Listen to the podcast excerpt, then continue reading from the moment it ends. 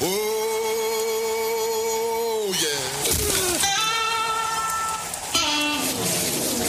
Oh, yeah.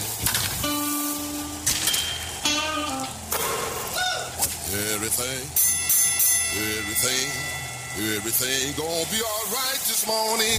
Live from the Delta Media Studios in Upper Lafayette, here is the producer extraordinaire, Hannah Five Names, and your big, bald, beautiful host, Raymond Parks III, better known as RP3.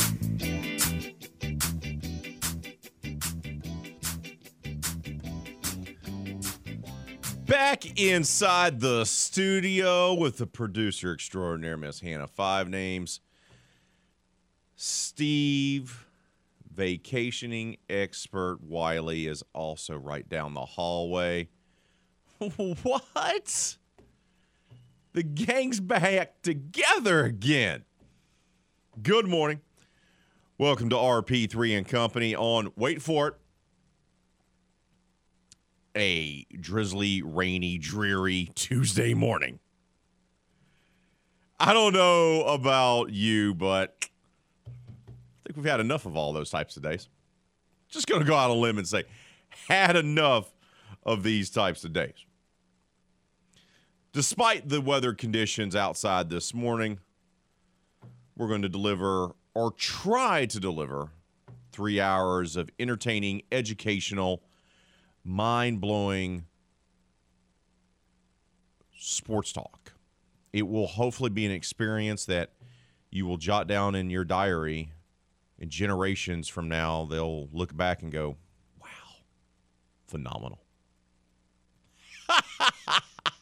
I already have Miss Hannah Five Names shaking your head, going, What are you doing? This is what happens when you get a good night's rest, Five Names. We have a tremendous show lined up, though, for you today. Going to talk all things Astros. Boy, the rookie looked really good last night for Houston. Just a wealth of riches when it comes to pitching. We'll talk about the Stros and their push now in the month of September with Brett Chansey from the Locked On Astros podcast. He'll join us at 7 o'clock. At 7.30, it'll be all things Vermilion and White with the longtime voice of the Raging Cajuns, Jay Walker. Of course, the Cajuns came off a win in their opener to extend the nation's longest winning streak. And then Jim Gazzolo, the great one, if you will, will be joining us at 8 o'clock to talk all things McNeese. So those are our three guests. Of course, we'll also be lined up, be ready to go to accept your phone calls. Lots of you called in yesterday, but I know some of you took the day off, if you will, because it was Labor Day. And you're like, RP3, we love you. Love you and Hannah. But we're going to sit this day out because I get a chance to sleep in and then possibly barbecue later. So I'm going to have to catch you later. Not a problem. Give us a call. Game hotline is open 337 706 0111. That's 337 706 0111. Reminder the RP3 and Company Fantasy Football League draft is tonight. That's right. We wait till the very final week.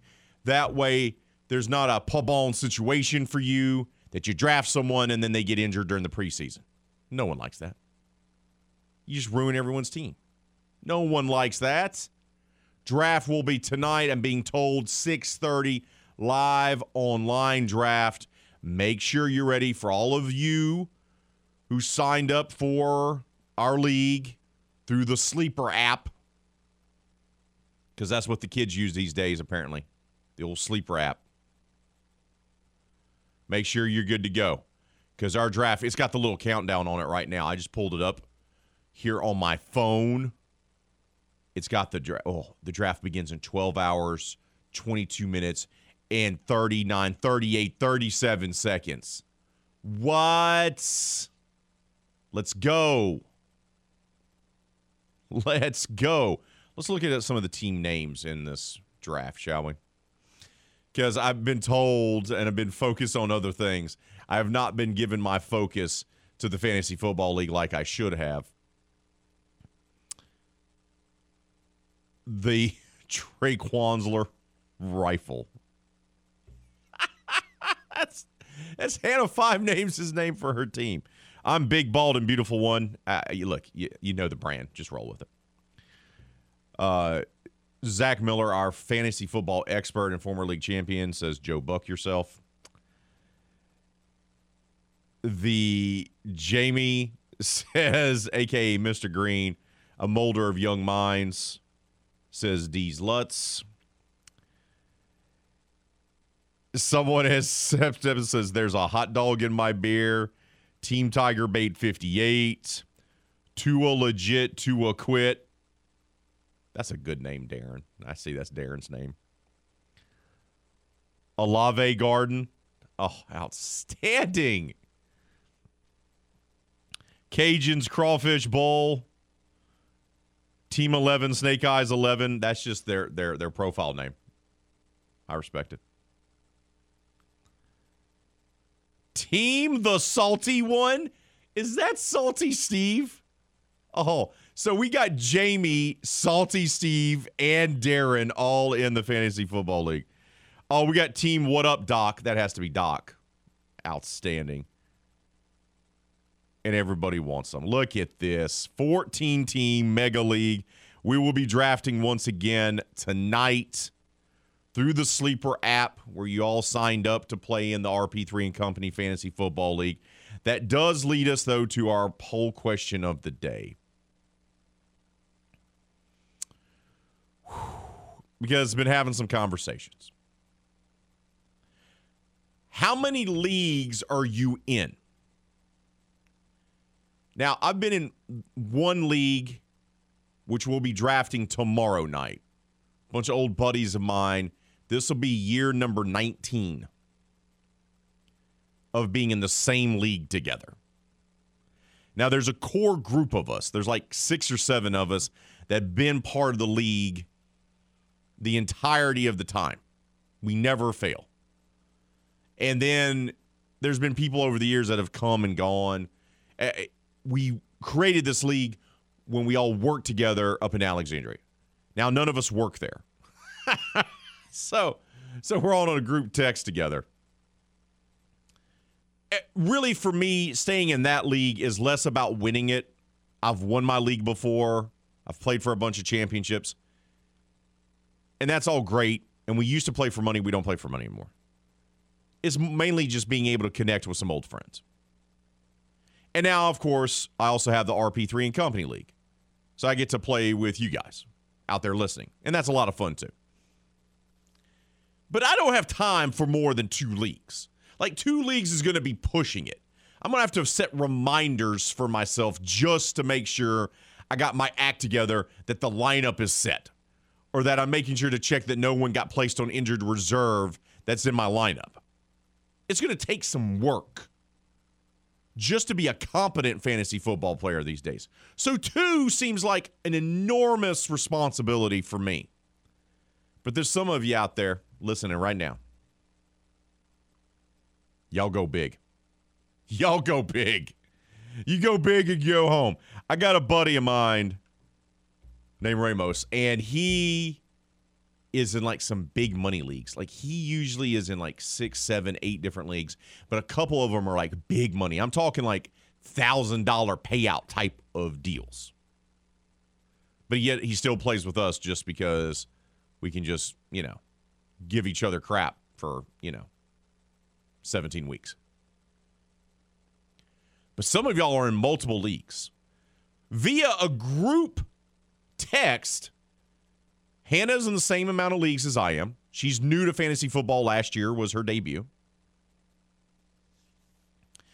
I don't have time. I'll be 44 on the 13th. I don't have time to be in more than two leagues.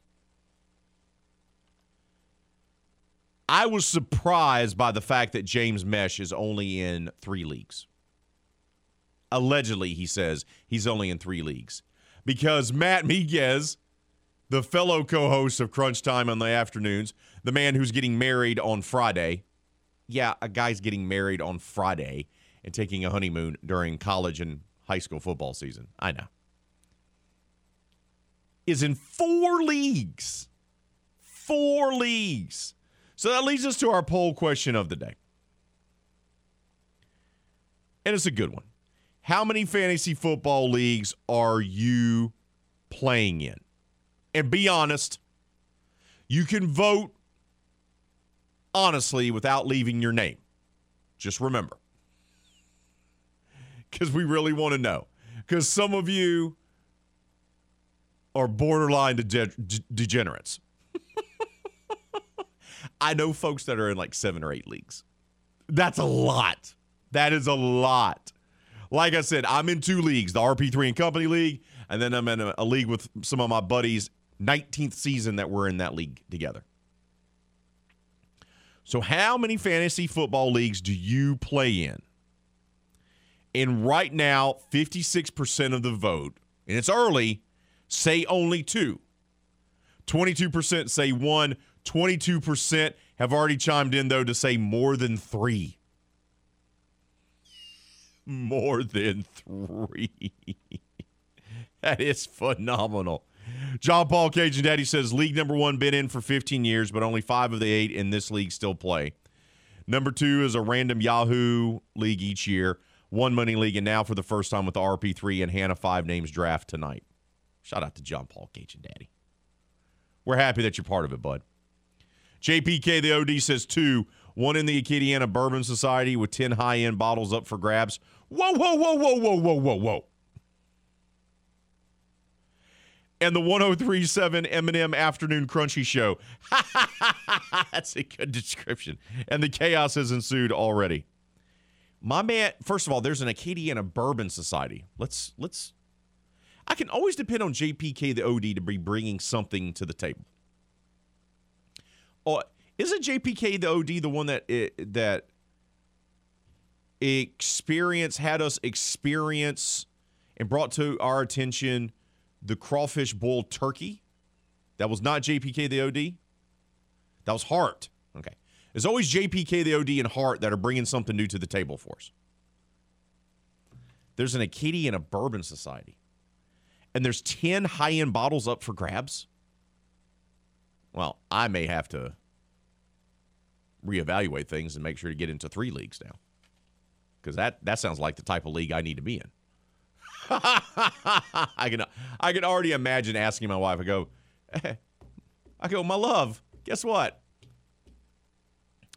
I need to I need to be doing a draft tonight. She goes, didn't you already do a draft? I'm like, yeah, but this is this is how many leagues are you in? Three and then she'll just look at me. She wouldn't even say anything. She'll just look at me. She'll go,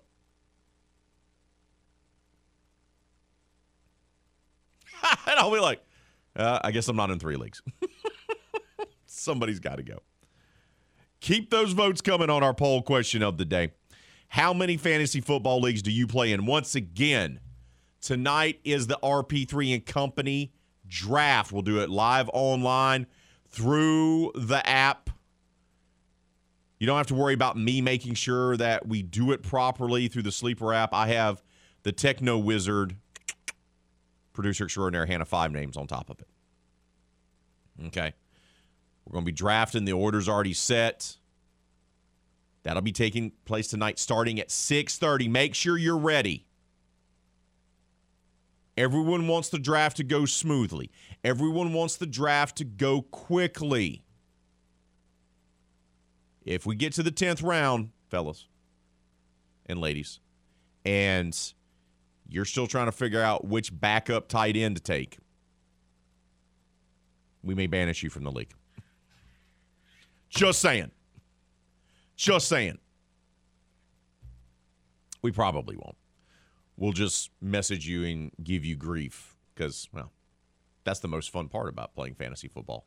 It's not really winning, that's always cool, but it's more about just giving each other grief. I had a buddy of mine in that's in my old league that I've been in for 19 years. And we had to change the rules of our league because he went crazy with waiver wire acquisitions. So much so that we had to build in a setting barring him for doing more than like 30 in a season. He did like 52. I was like, Eugene, no more, no more, no, no, none of that, none of that. I'm also the commissioner in that league and was asked to be the commissioner because one of my best friends, Mike, got tired of hearing people complain about their trade request not going through or in a timely fashion or something like that. So he said the rules are the rules, and they some people complained, and then he just finally said, "I'm not doing this anymore." And then everyone asked me to do it. They're like, "Ray, can you do it?" I was like, "That's fine." That was like 13 years ago. Yet here I am, still the commissioner. I haven't been able to figure out how to pass that off on somebody else. Keep voting on the poll question of the day. Leave your comments on Facebook and Twitter. When we return here on RP3 and Company, we'll talk a little bit about the fact that it's hate week. Falcons, Saints, hate week. We'll deep dive into that. That's next right here on RP3 and Company. You're listening to the game 1037 Lafayette, 1041 Lake Charles, Southwest Louisiana Sports Station, and your home for the LSU Tigers and Houston Astros. A recent survey discovered that game listeners prefer our station than going to the dentist. Take that, dental hygiene. This is the game. 1037 Lafayette and 1041 Lake Charles, Southwest Louisiana's sports station.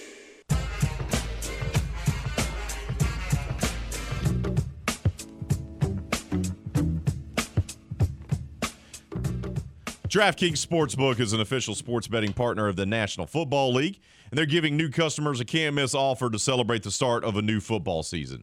Bet just $5 on Thursday's game between the Rams and the Bills, and you can get $200 in free bets instantly. And as an added bonus for Thursday, everyone can experience the thrill of DraftKings early win promotion. It's simple bet on Buffalo or LA to win, and if your team leads by seven at any point during the game, you get paid instantly.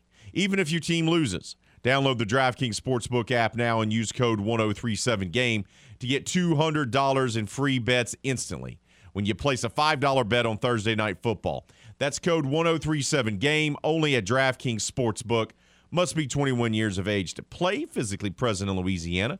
Select parishes only. Bonus issued as a free bet. One early win token issued at opt in.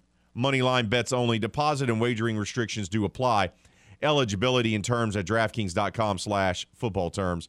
Licensee partner Golden Nugget Lake Charles. And if you have a gambling problem or know someone who does, call 1 877 770 STOP. Reminder the RP3 and Company Fantasy Football League draft is tonight, 6:30. Make sure that you're prompt. Make sure you're ready to go. Make sure you got your preparation. I know a lot of you probably buy your magazines, your draft mags to prepare. Others scour the internet, the dark web, if you will, for all the intel that you're needing for a successful draft. I am looking forward to having the draft, having fun with all of you, and then around five minutes after the draft is over, for me to look at my team as I do every year and go, I'm a dummy. I hate my team.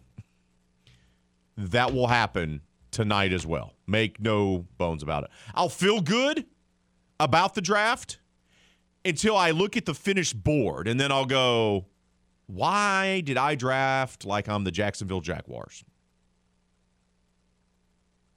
I'll be like, ooh, ooh, awful, awful. But looking forward to it nonetheless. Producer extraordinaire Hannah Five Names. She's looking forward to it as well. She's going to make sure that everyone is ready to go. Look, fellas, let me tell you something. She's the only lady in our league. I'm the only lady in all of the leagues. But you know good and well that she does not have time for your nonsense. Yep, two minutes. That's all you get. Boom. Two minutes. That's the time we're going to have to draft, yes? Yep. That's how it's built into the settings, yes? Yep. So I don't want to hear any belly aching. I don't want to hear any complaining. The lady has spoken. She's letting you know right now, two minutes. You need to go ahead and share that on the chat with everyone. Let everyone know. Reminder you only have two minutes to get your pick in. There'll be no time for nonsense, no time for shenanigans. In, out, get the job done. And if there's belly aching involved, you know what's going to happen? I don't know. You know what's going to happen? Nothing. We'll just make fun of you live on the air. Yeah. That's what's going to happen. Especially since half of them are probably listening right now. yes. Yes. We got Doc, Darren, Jamie, Salty Steve, Martin. We got John Paul Cajun Daddy. Mm-hmm. So we got six of our core listeners. Yeah. And our fantasy football expert, Zach Miller's in the league. Yes. And you and I are in the league. Yes. And also Cole Gilbo is in the league as well. Shout out to Cole Gilbo, part of the Acadiana High Wreck and Ram broadcast team. They had a humbling start to the season. To be fair, LCA has become the new Evangel or the new John Curtis.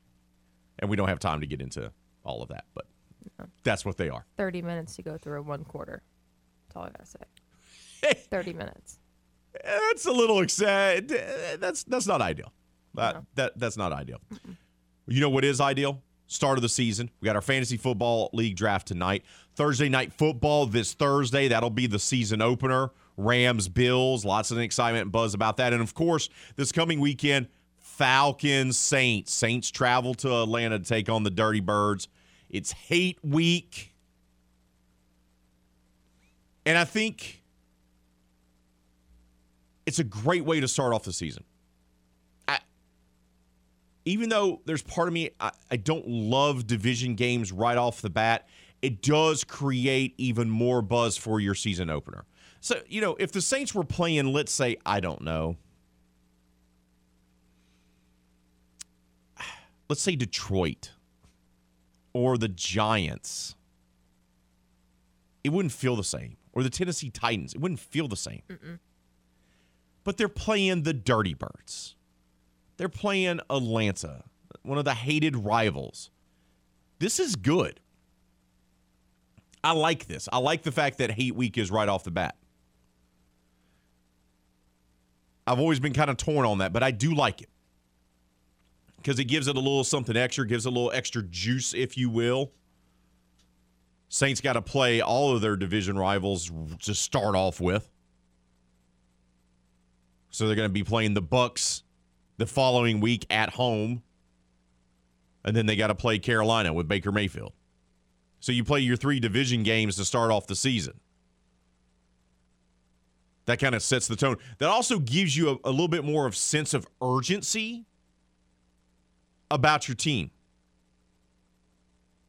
You can't just have a slow start and say, "Hey, we're going to turn it on and we'll play, you know, we'll win our division." Boom. If you want to win the division, you're going to have to start off doing so right off the bat. Actually, like that. I'm often very critical of what the NFL does, but I actually kind of I kind of dig this whole thing. The Bills Rams matchup, that's not a division rivalry. That's not a rivalry at all. But boy, that's a good, nice marquee matchup on Thursday night.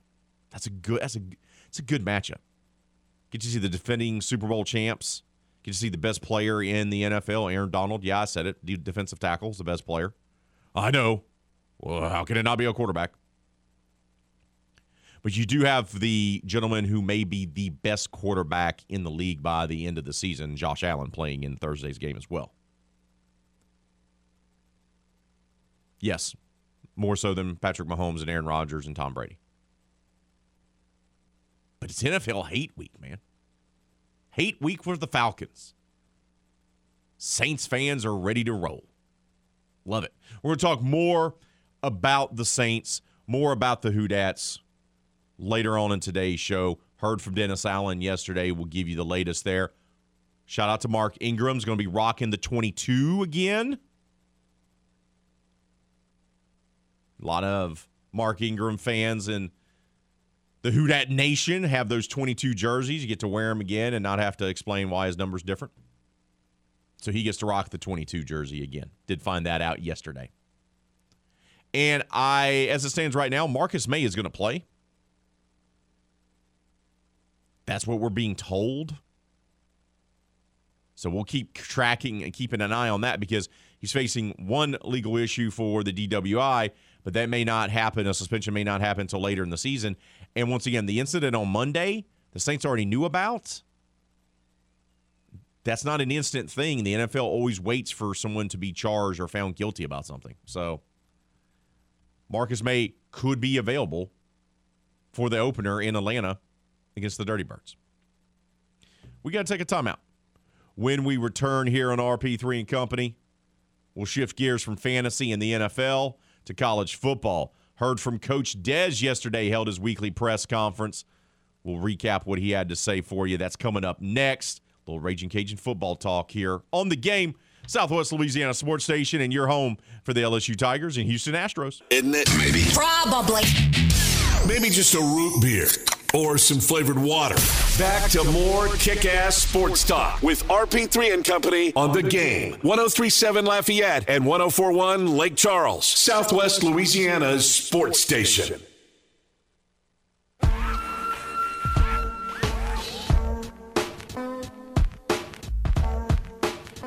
Lafayette Marble and Granite offers the largest selection of granite, quartz, and marble in Acadiana, and they appreciate the opportunity to earn your business.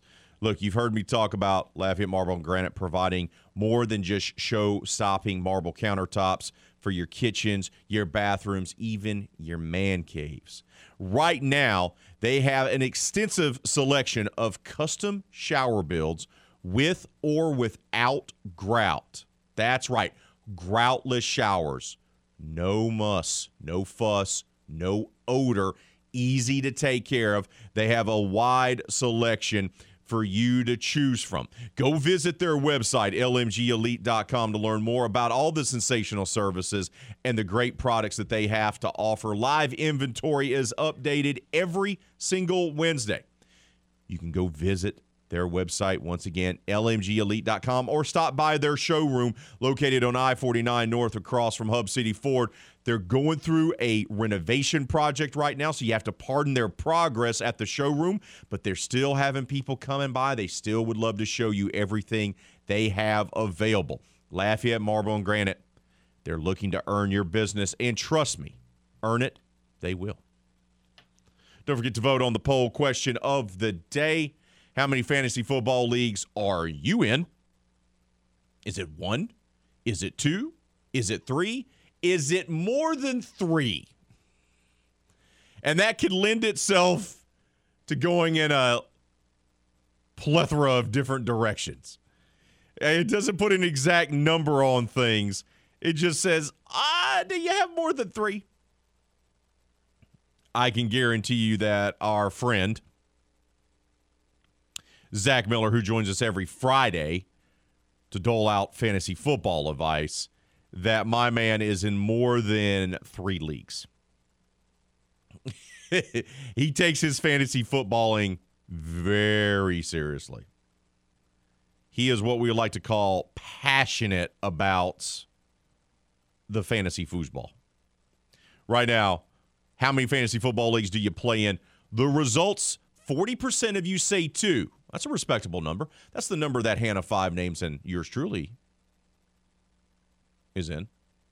24% of you say more than three. 28% say just one. 8% of you say three. Hart on the Twitter says, Can we get a thread with the most creative fantasy team names like Country Roads Take Mahomes or Dude Looks Like a Brady? That's good stuff. I like that. Uh, Todd says, I liked Olave Garden and the eight year old in me like these Lutz. Yes, uh, yes, it's that's exactly the eight year old. A- maybe the 12 year old too.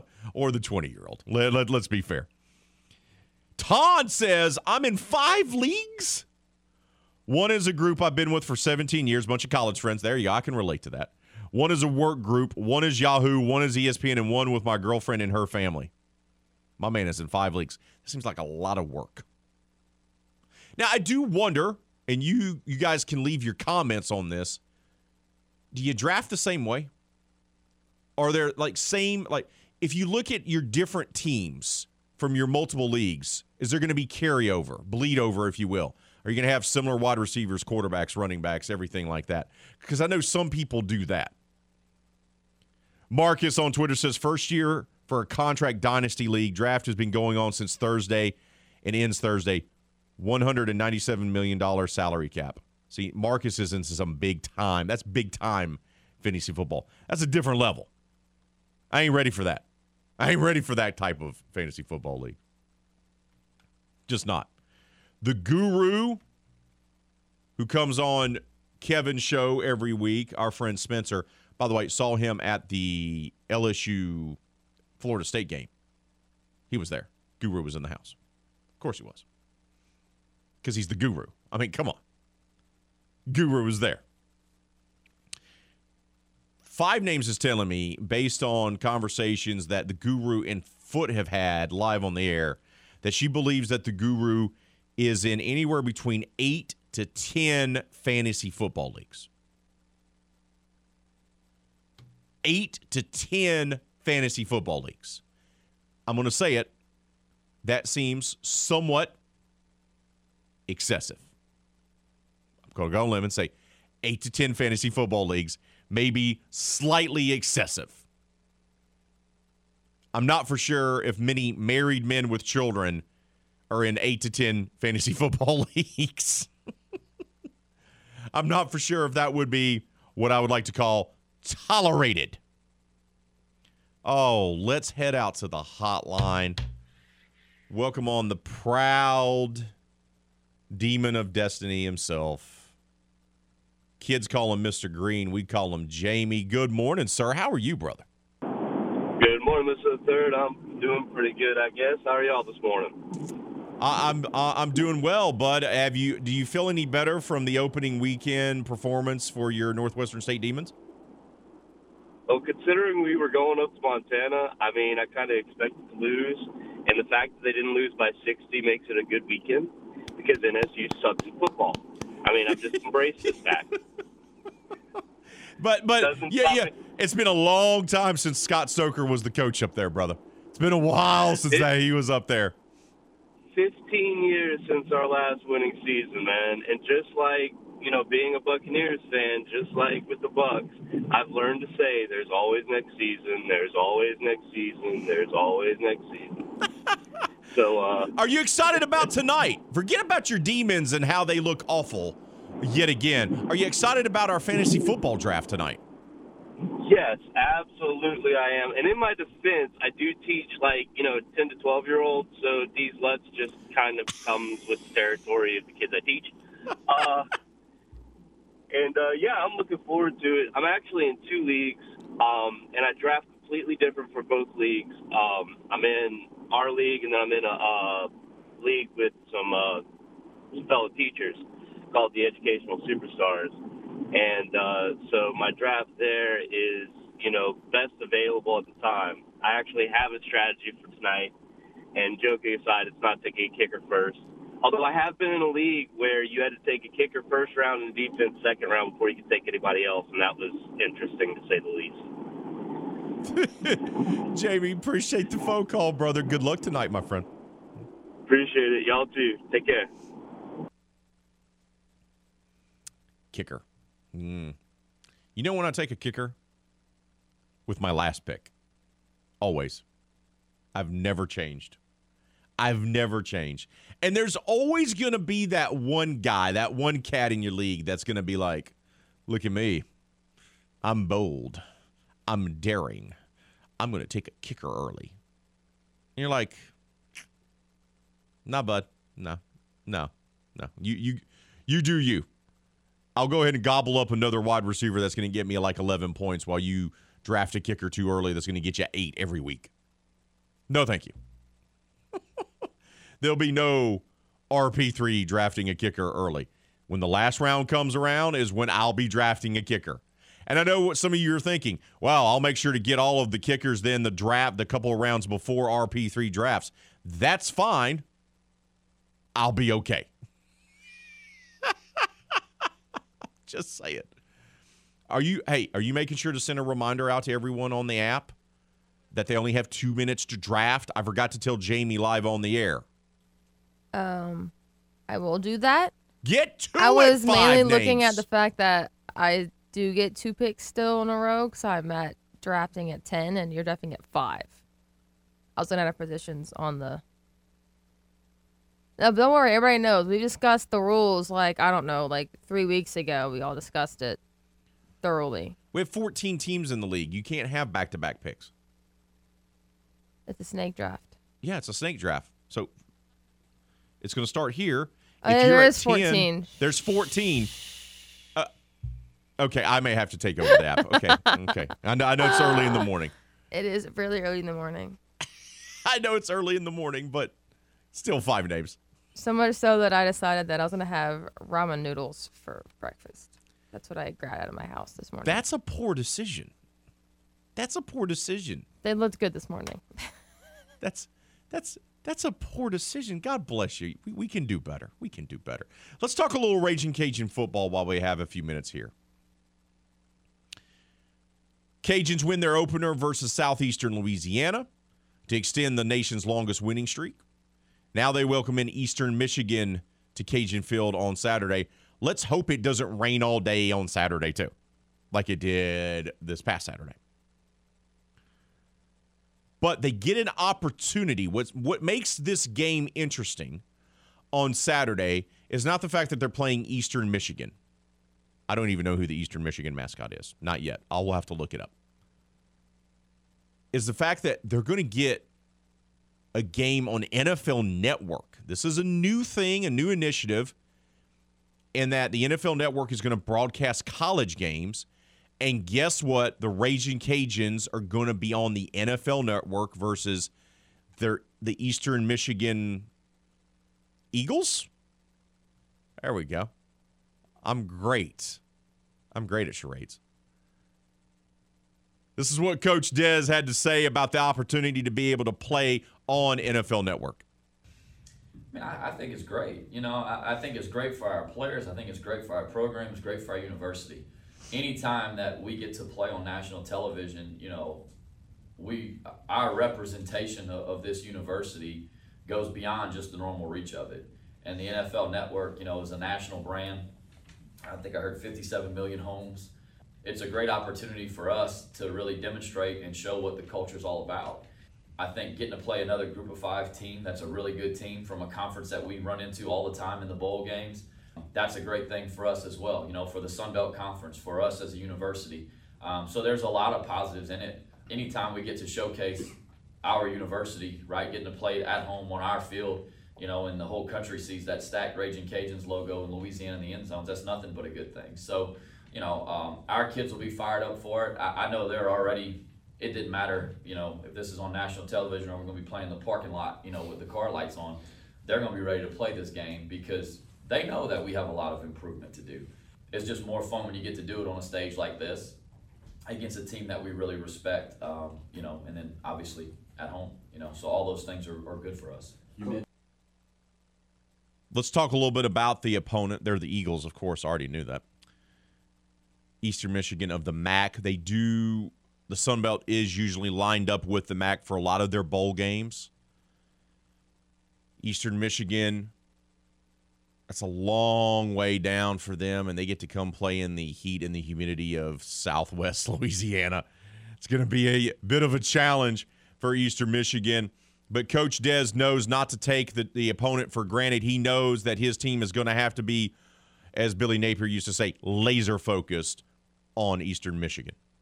They run their offense out of a lot of different sets, and they're very versatile in that. So, you know, they provide problems there. You know, they've got really sure-handed receivers that do a good job. I mean, they're dependable as the day is long. I remember watching them last year, um, you know, on one of the MAC games during the week, and uh, one of their guys, I, I don't know, might have had 300 yards for last year or something in one of these games. You know, so they have some talented receivers. They've got a good thing in the backfield with their kind of one-two punch. Um, you know, number 22 is a is their big back. He's their starter, and then 28 is their speed guy. So they they've got uh, they've got a good thing going on offense, and on defense they've got their own identity as well. I mean, they know what they are. They're big inside. They're they're heavy inside. They're run stoppers. They got good length at end. You know, their linebackers fit the run. Their safeties are gonna they're gonna put their safeties who are both really big in position to be able to fit the run, and they're gonna play their corners off and keep it in front and make you make you chip away at it all the way down the field. So you know, they've got an identity. Those guys have done a great job. You know, I remember we played Eastern Michigan whenever I played here, and um, you know that program has improved drastically from that time. Um, you know, to see where they are now, they're they're a really good football team. Every year in the MAC, they have a chance to win the league. Um, they've been in bowl games more times than not. You know, the last few years. So, you know, you got a team coming in here that's confident. They're a veteran team. Their offense in particular, shoot, they're almost all graduates or seniors. You know, there's there's very few underclassmen in that starting lineup. So you know they're uh, an experienced team that comes in that knows how to win, and you know they're, they're going to play a physical brand of ball that we got to be willing to go in there and, and and go match that intensity and that physicality. Eastern Michigan comes in there one and zero, oh, having won their opener over Labor Day weekend versus Eastern Kentucky, forty-two to thirty-four. Once again, Cajun Field this Saturday night, six o'clock is the kick. Yours truly will be in the house to cover said game producer extraordinaire Hannah. Five names will be there as well, taking photos, doing things on social media, the TikTok, the Twitch, the Instagram, the Instacart, Grubhub, everything. She's going to be on top of it all. We'll talk more about the Raging Cajuns with our friend Jay Walker coming up at 7:30 this morning. But we got to take a time out, wrap up hour number one, update the poll question of the day. That's all coming up next, right here on the game 1037 Lafayette, 1041 Lake Charles, Southwest Louisiana Sports Station, your home for the LSU Tigers in Houston Astros. Poll question of the day How many fantasy football leagues do you play in? That's because the RP3 and Company Fantasy Football League draft is going to be tonight. That's right. Jamie, Doc, John Paul Cajun Daddy, Martin, Darren. Darren's the number one Raging Cajun fan of RP3 and Company, by the way. All the fellas, Salty Steve, are going to be part of the live online draft that begins at 6:30. Once again, fellas, you have two minutes to get your picks in, so no dilly dallying. How many fantasy football leagues do you play in right now? 38% of you say two. 27% say one, 27% say more than three, 8% say three. More than three. That's a lot. That's just a lot. Darren says, I'm in so many. People are kicking me out of theirs like that. And he shared a clip from Fresh Prince with DJ Jazzy Jeff being thrown out. That's great. Keep those votes coming on our poll question of the day. Leave your comments on Facebook and Twitter. Hour number one in the books. Hour number two, we'll kick it off talking Houston Astros with Brett Chansey of Locked On Astros podcast. That's next, right here on the game. Southwest Louisiana Sports Station, and your home for the LSU Tigers and Houston Astros. Oh, yeah. Oh, yeah. Everything, everything Everything gonna be all right this morning. Live from the Delta Media Studios in Upper Lafayette, here is the producer extraordinaire, Hannah Five Names, and your big, bald, beautiful host, Raymond Parks III, better known as RP3.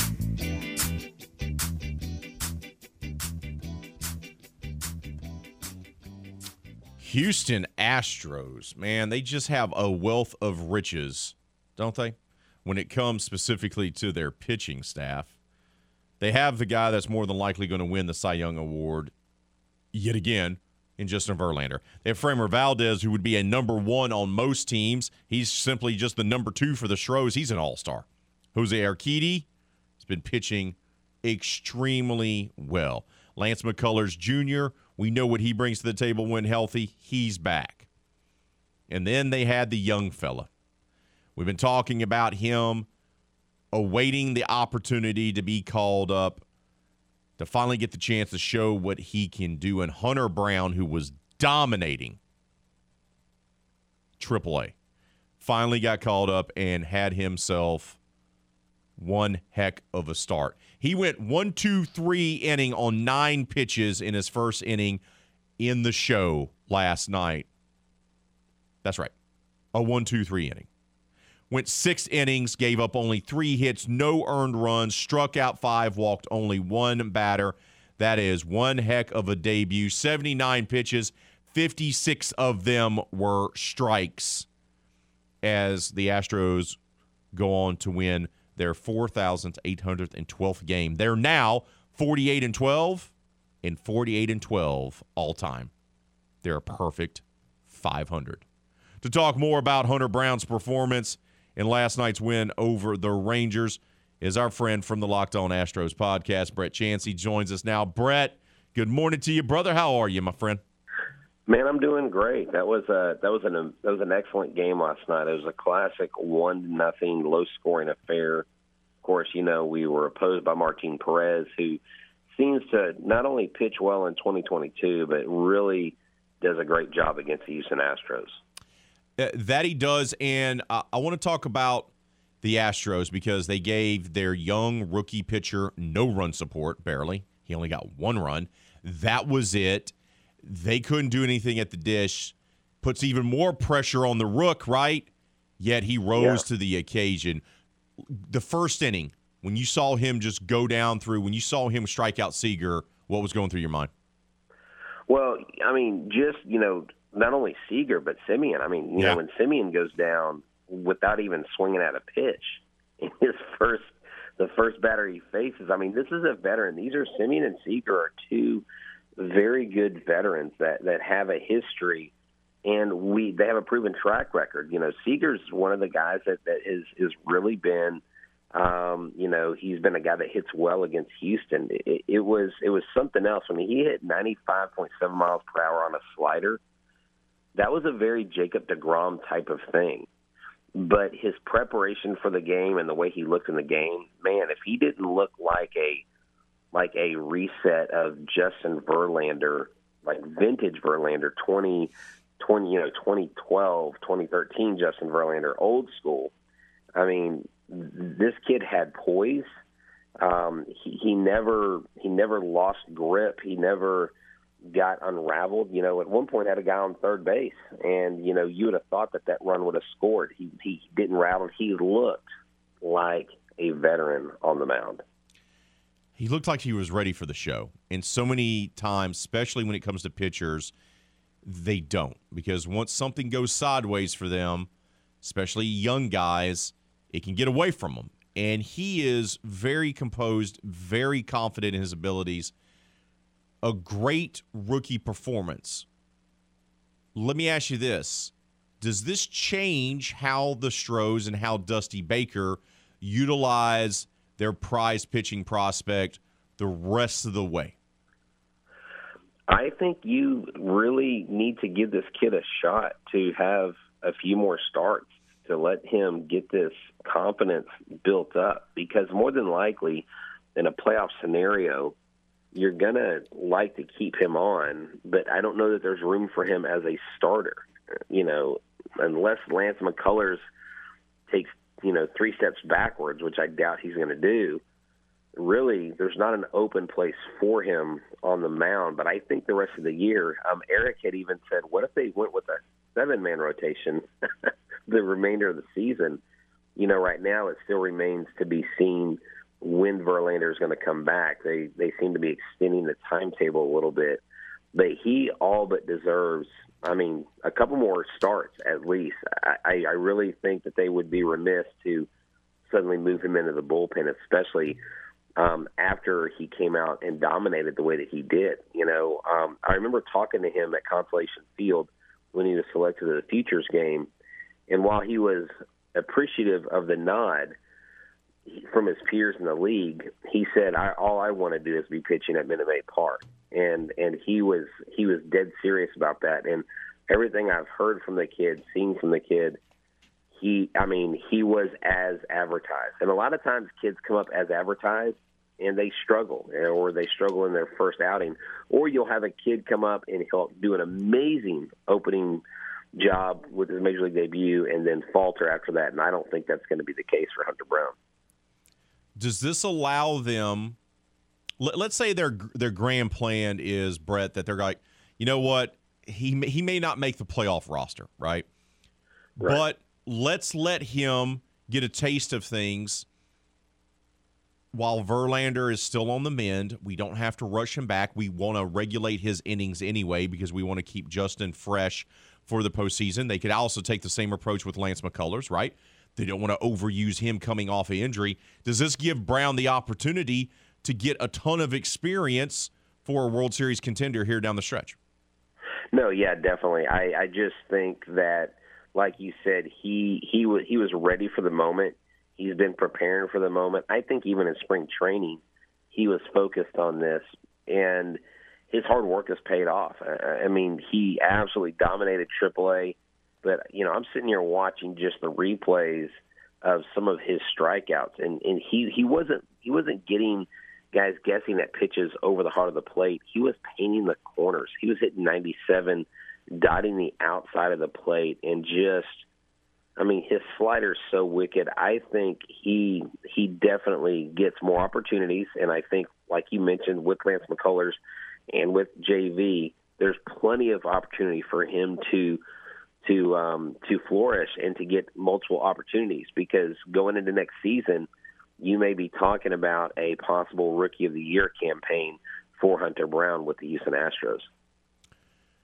Let's switch gears and talk about Alvarez, what's going to happen here? Because it, it, sure does feel like we're trending towards a decision being made on him, of him possibly being just shut down, or the best case scenario, try to shut him down as much as they can because they want to see if they can get his wrist healthy enough for the postseason. Am I wrong? Well, I mean, he did hit the three hardest hit balls in the game last night. So I think, you know, they were they were discussing it a little bit um, here in town you know, last night and all weekend.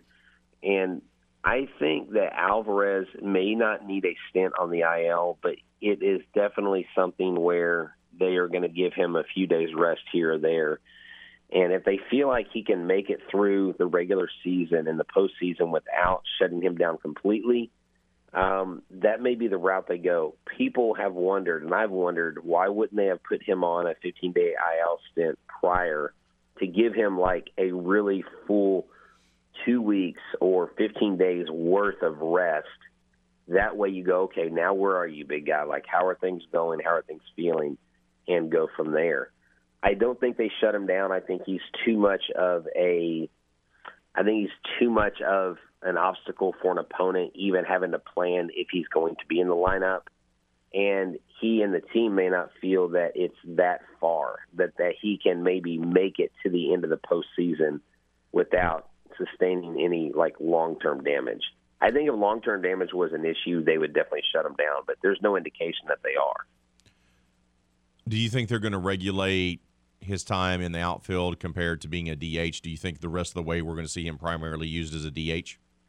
I would think that would be the probably the best thing because if it's a hand issue, I mean, you can control it with the at bats as much as you can, but when you're out in the field, you got them diving, you got them reaching, you know, the netting, the wall, all the different things going on out there. And if it's both wrist, then you want to limit how much that he is really, I guess, having to use his hands. And as long as he can swing the bat, grip the bat, and hit balls, you know, 106 plus miles an hour off the bat, then I think he continues to be DH. And that's not a bad place to have him. You know, we've got we've got uh, you know we got Mancini out there who's not the best fielder, but you know um, he can do, and his bat typically plays well. So yeah, but you didn't trade uh, for for Trey because of his fielding abilities. no, right? no, right, right. Yeah. So that, that that's where you're there there uh, with that. Okay, so let's look at this team because best team in American League by country mile now as the Yankees continue to. I don't know. They they they are just crumbling under the weight of being the best team in baseball at the All Star break looks like home field advantage is going to be locked up, even though I don't think that's that big of a deal for the Astros the way they're built. They're built to to win on the road. But what do you need to see out of this team in the next few weeks while Alvarez just tries to uh, get on the man, while Bregman continues to improve to get back to his 2019 form? What are you uh, looking for for from this team as they play? Let's be honest, inferior competition. Well, I'm I'm really need them to start um, hitting with runners in scoring position more often, mm, leaving fair. less runners on base, because you don't want to be trending with that going into the playoffs. Now, a, you know, a five game series, seven game series, that can change on a dime. That can change in a heartbeat. but you you don't want to be trending with that as your kind of like, okay, guys, when we get someone on base, we can't bring them home, and I think it's important that that the key guys in the lineup. I mean, it's great when Hensley gets up and gets a two-run double, or you know, but we need we need Bregman to be that guy, that top ten guy. We need Yuli Gurriel not to out to right field when there's a guy on second and third. Um, we need these these hitters to step up and to score runs because you can put guys on base and you can hit singles all you want, but if you're if you're getting 11 hits and two runs in the playoffs, that's not going to be a recipe for success. This week, Mo, more immediate Rangers obviously are on deck. You played them last night. You play them again tonight, and of course on Wednesday. Let's talk about that because Texas spent a lot of money this offseason, Brett, and they brought in a lot of guys, and they're nowhere near being a playoff team. I think it's better for the division to have the Rangers be good and have the Rangers and Astros battle it out in the state of Texas. I think that's just better for the division. Uh, what's been the biggest hangup for Texas to kind of get over that hump and do what Seattle's doing this year? Well, Texas just has not, for whatever reason, been able to develop any kind of prospect pool. Now, when you talk, if you're talking about the Texas Rangers looking ahead to 2024, um, you're talking about a team that's probably going to be competitive with Leiter and Rocker down there in the minors. They've got some other guys. Um, I mean, they've got a good prospect full. I mean, they got kids up right now, Bubba Thompson. Um, you know, they have Leody, Leody Taveras, who is a who's a very good young player. But they just, I mean, they kind of became the Angels of Texas. They yeah. have some great hitters. They just don't have any pitching, and it's just going to take time. And I think with uh, I believe Chris Young is pretty much in charge of things now. I think you're going to see things turn around for the Rangers.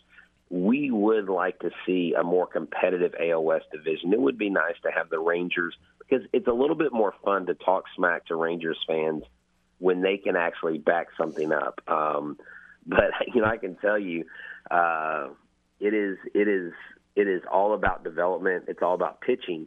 And look, they don't have to be the top minor league system. The Astros aren't the top minor league system, but yet they pump out superstar after superstar or budding superstar one after the other with a lack of resources just because they know how to do it the right way. So I think the leadership change helps the Rangers. I don't know how much they compete next year. Maybe they get closer to 500, but I think 2024 is that year you're really going to see them flourish um, unless they have an early upstart next season. 58 and 76. I don't think that's what they imagined this season looking like when it became September the 6th. Uh, I don't think anyone expected that. We expected more things from the Rangers. I, I, I'll, let me ask you one more. It's about the Angels. And look, I am not a Houston Astros fan, but I'm even nauseated by the the the love affair and I say borderline perversion about Ohtani and the Angels and Mike Trout. And it's the same thing they did with Trout for all those years, and now they're doing it with Ohtani. When national baseball writers talk in a tone to us on social media or when they're doing interviews about just how this has never been done before and that this is so unique and you should appreciate it and there's no question who the MVP is and so forth and so forth. And and and I, am not a big fan of being talked down to. all that said, I, I Ohtani's special, and so was Trout. They're generational talents. But shouldn't the MVP have something to do with the fact of how much better you make your team? Can we keep giving the MVP out to guys on teams that don't make the playoffs or don't even have a winning record? I agree with you 100%. I, I think I think Ohtani deserves a an an award that Eric, I actually our co-host on the show, said needs to be created called the Babe Ruth Award. when a pitcher goes out there and he's hitting and pitching, give him the Babe Ruth Award. Ohtani may win it every season, but he kind of gets his own award. But I've always wondered about that with the MVP. Like, like Mike Trout, like how does he make his team better? I mean, you know, Aaron Judge clearly has had effects on games where he's hit walk-off home runs, even against the Astros. And I think where the MVP talk about Ohtani. I get the pitching and hitting aspect of it, but what Aaron Judge has been able to do for his team for the most part of the season seems to be more MVP esque or just players like you said that affect the outcome of a team. I mean, how much how much of a boost has Justin Verlander been to the Houston Astros? Why aren't we talking about him as an MVP? Or I mean, had Yordan Alvarez been healthy this entire time, how are we not talking about him being MVP because he's a game changer? And most valuable player it has always been an award that really in baseball, it's like it should be a playoff award, but it also you should have some sort of impact on your team. It's just one of those awards that I don't think it can ever be like the results will ever satisfy every fan base. But I clearly understand your frustration because um, it stinks. Uh, it stinks having that, and the Angels either need to sell the team and move, or they need to do something really quick because they may lose Ohtani pretty soon. The MVP is going to come from a team that's currently 17 games below 500. I don't even need the team to be a playoff team, but there's 17 games under 500. And the argument is, well, if you take them off the team, they'll be even worse. Well, it's it, it there's 17 games under 500. Like, how much worse can they be? Like that. That's my that's my problem. Is that you can be a great player, but valuable, most valuable player. If you take him off the team, you know what happens to the Angels, Brett? They still don't make the playoffs, just like it was all those years with Mike Trout, who everyone's told me is the second coming of Mickey Mantle. It's it's it's the same thing. You take him off the team, they're still not a playoff team. Exactly. I mean, you could even say someone like a Dylan Cease could get an MVP nod because you know they're one game over 500, but without Dylan Cease on there, they don't have 13 or 14 of those wins. That to me seems like a more viable thing, and it it, it makes perfect sense. And no, even if Ohtani wasn't on this team or or Trout wasn't on this team, they would still they would probably be worse. Yes, but they wouldn't be like they hit four home runs, they score six runs, and they lose eight to six. I mean, that's what this team does, and it is it is pretty infuriating. I mean, you can make a case for Ramirez over in Cleveland to be an MVP. I agree. You know what I'm saying? You can make a case for Julio Rodriguez um, with the Seattle Mariners being an MVP. I would be more. I would be happier with someone who was on a team making a difference more so than what you see here. Heck, maybe some of the maybe someone on the Orioles side has an MVP candidacy in them, kind of thing. But yeah, it's it's frustrating, and you, you want to talk about you want to talk about wasted talent. I just you know I don't feel bad. Mike Trout chose his path. He he, he chose the Angels. Ohtani, you know, signed with them, but I just don't see Ohtani staying there past the contract he's under.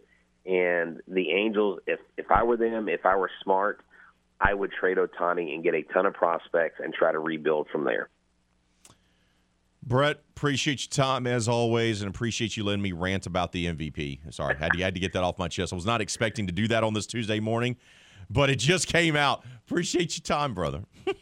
Yes, sir. Thank you. And I, I definitely I won't I won't send you a bill since this was our first counseling session, but the charges will start next week. Okay. Thank you, bud. That's Brett Chansey of the Locked On Astros podcast joining us. I mean, I just it, that's always the argument, and, and, the national baseball nerds get on their high horse and they talk down to me all the time. Well, you know, this is uh, this has never been done in the history of baseball. You know, you just don't understand the nuance of what he's accomplishing for this team. And I just want to just just it makes me not want to be right with God sometimes. The way they talk down to us, these these national baseball folks, and just telling me all the time, well, you really need to appreciate your Ohtani's great. Ohtani is amazing. I make no I've never not once said that. Just like I never once not said that Mike Trout wasn't amazing. Do they make their teams better? Do they make their teams have, I don't know, a winning record? Do they make their teams a playoff team? The answer you're searching for is no. No. No. Sorry. That should matter. We're going to take a timeout. We'll update the poll question of the day. That's all coming up next, right here on the game. Southwest Louisiana Sports Station, your home for the LSU Tigers and Houston Astros. DraftKings Sportsbook, an official sports betting partner of the NFL, is giving new customers a can't miss offer to celebrate the start of a new football season. Bet just $5 on Thursday night's game and get $200 in free bets instantly. And as an added bonus for Thursday, everyone can experience the thrill of DraftKings early win promotion. It's simple bet on Buffalo or LA to win. If your team leads by seven at any point during the game, you get paid instantly, even if your team loses. Download the DraftKings Sportsbook app today. Use code 1037GAME. That's 1037GAME to get yourself $200 in free bets instantly when you place a $5 bet on Thursday night football. That's code 1037GAME only at DraftKings Sportsbook. Of course, you must be 21 years of age to play physically present in Louisiana. Select parishes only. Bonus issued as free bets. One early win token issued at opt in. Moneyline bets only. Deposit and wagering restrictions do apply. To find out more about eligibility and terms, visit DraftKings.com slash football terms. Licensee partners Golden Nugget Lake Charles. Gambling problem. Call 1-877-770-STOP. Poll question of the day. How many fantasy football leagues do you play in? That's in honor, of course, of the RP3 and Company Fantasy Football League dr- draft, which will take place starting at 6.30. You only have two minutes to get your picks in, fellas and ladies. Right now, how many leagues do you play in? 42% of you say two, 30% say one, 16% of you say more than three, and 12% say three. Keep those votes coming on our poll question of the day. Leave your comments on Facebook and Twitter. We got to take a timeout. When we return, though, here on RP3 and Company, we'll talk all things Vermilion and White with the longtime voice of the Raging Cajuns, Jay Walker, is going to join us coming up next, right here on the game, Southwest Louisiana Sports Station, and your home for the LSU Tigers and Houston Astros. Download the free The Game mobile app for Android and Apple devices. No matter where you are in the country, you can listen to the game. 1037 Lafayette and 1041 Lake Charles, Southwest Louisiana's sports station.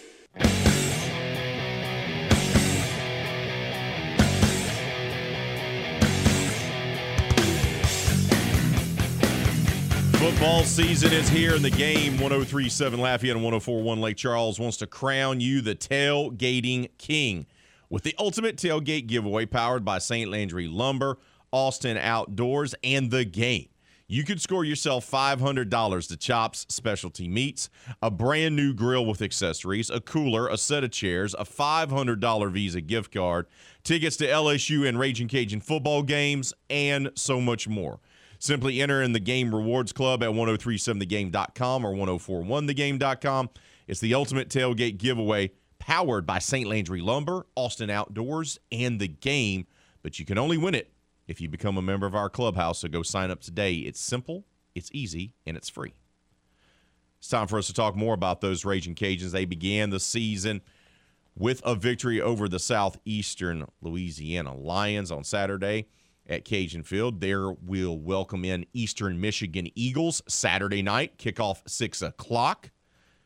The game will be televised on the NFL network, which is a big deal. Great exposure for the program. To recap what he saw while being on the call on Saturday night is the longtime voice of the Raging Cajuns. Jay Walker joins us now. Jay, good morning to you, brother. How are you? I'm looking forward to um, winning that contest. Oh, this man wants the ultimate tailgate giveaway. There it is. I do. I there do. it is. Uh, let's uh, look. Uh, tailgating was a little dampened on Saturday, but I was pleasantly surprised, Jay. Despite it raining all day, it was a pretty good crowd on hand for there for the opener, despite the conditions. Took my daughter. We came to the game. I was surprised by how many folks uh, came out. Um, you know, I, I had no problem with the crowd. Um, you know, there are always going to be folks who complain about the crowd. Uh, I, I thought the um, I thought the student participation was good, I agree. and um, you know, I'm just hoping that we can actually have a nice day Saturday, so we can uh, we can get a, a few people in the stands and make some noise and have a home uh, home crowd advantage. It definitely, and hopefully the weather will actually cooperate. Um, unlike it when it did. Uh, It was so funny though because it was raining where I was at. I was on the, the south side of Lafayette coming to the game, and I texted someone at the game and I said, "Hey, is it still storming over there?"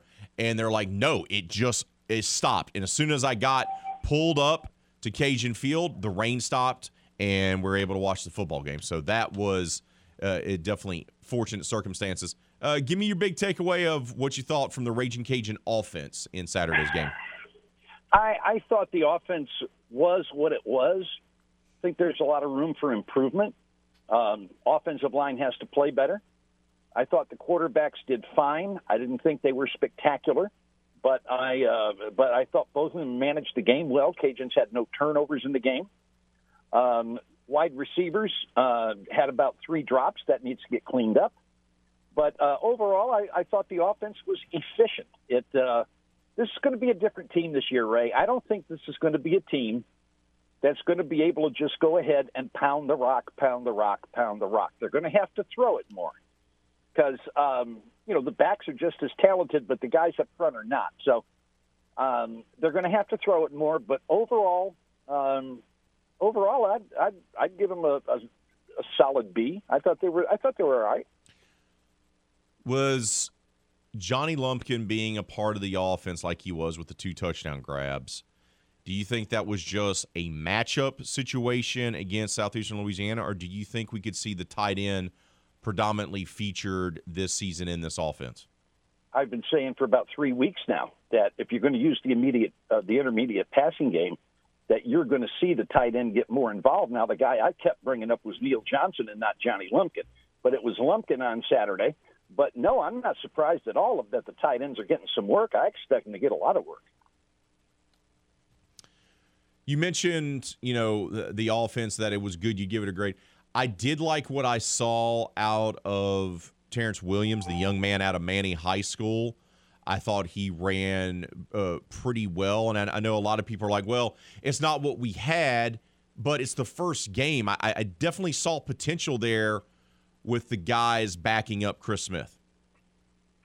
I agree with you. I think uh, I, the the word that I used um, when somebody asked me about it yesterday, I thought that Williams and Kibodi ran angry, Yes. and um, and you know we we've seen that before with some Cajun running backs. Trey Ragas is the first one that comes to mind.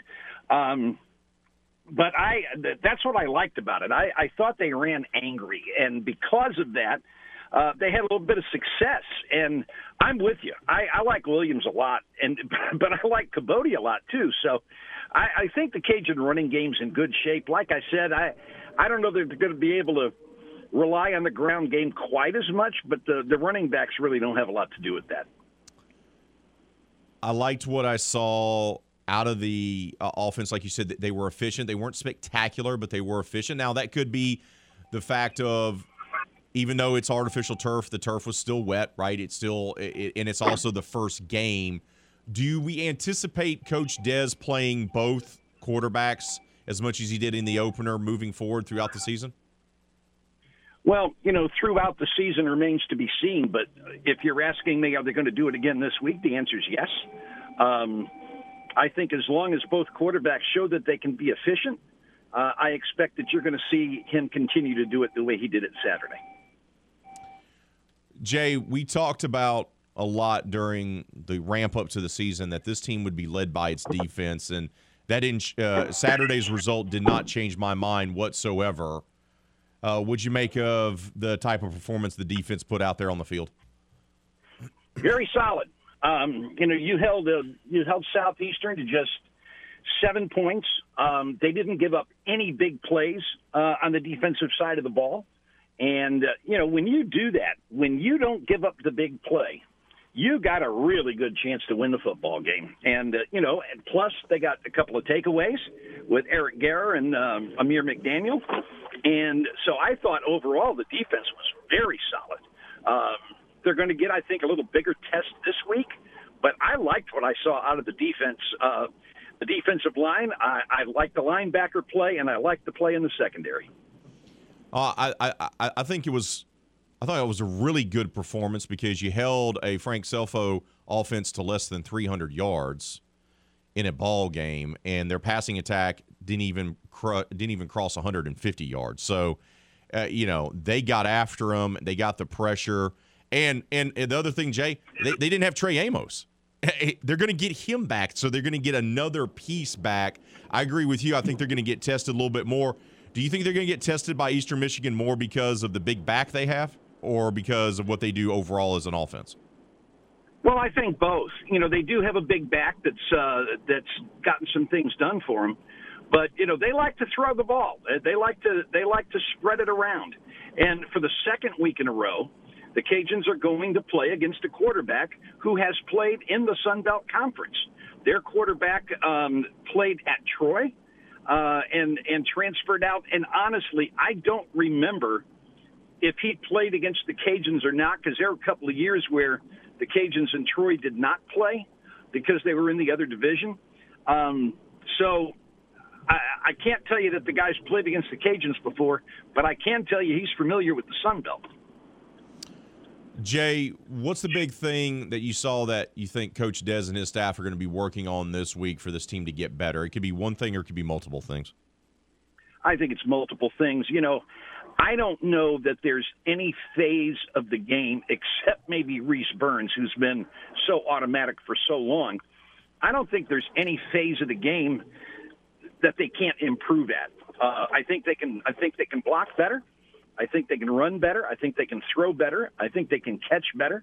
I, I think that they can uh, stop the run better. Uh, I think they can get after the quarterback better. So I, I think that there's a lot of things that they can be working on for the game this week. And, you know, look, in game one, I expect always that you're going to get far from a team's best shot because it's game one and you got a lot of guys haven't played much football that are out there. You got some guys haven't played any football that are out there, and they're going to make mistakes, and they're going to have some things they can do better. So, you know, I, I expect they're going to work, work on everything because I think they need to get better in all facets of the game for when conference play begins. So, uh, and and you know what? I think Mike can call plays better, um, and and he said that after the game, and and I agreed with him uh, I think he can do a better job too. So I, and, and I know Mike well enough to know that when you start correcting things, the first thing he's going to do is look in the mirror, and then after that, he's going to look at his football team.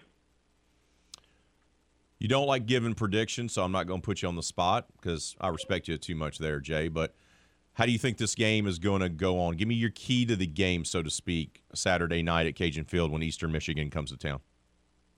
You know, I think getting after the quarterback is going to be important this week. Um, Eastern Michigan is a better offensive team than Southeastern Louisiana.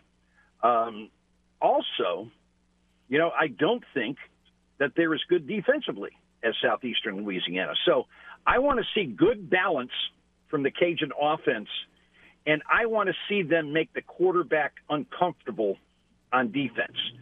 Of course, turnover margin is always the biggest key of the football game. Um, Eastern Michigan and the Cajuns are both teams that um, have been good at turning people over. And so I, I think that's going to be a very important statistic as well. Jay, always appreciate your time, brother. Enjoy your week. Enjoy being on the call on Saturday, and I'll see you. I'll see you up in the press box on Saturday, my friend. Enjoy your week. I look forward to it. Thanks so much for having me. Go Cajuns. Jay Walker joining us, longtime voice on the Raging Cajuns. Look, we said it before. We said it last week. They were going to win by double digits. It wasn't going to be the prettiest game, but they were going to be efficient. It's the first game of the season. I would expect to see some progress this week against Eastern Michigan, and then they go to, to Rice. Look, look, we keep talking about the Raging Cajuns being possibly like an eight win team based on their schedule and we think they're going to take a step back. But man, if they can build up some momentum start getting some confidence, you never do know what can happen. Cajuns are at home on Saturday. Producer extraordinaire Hannah Five Names. It's a big week. Are you prepared for what Saturday's going to entail? Because let, let me lay it out for you.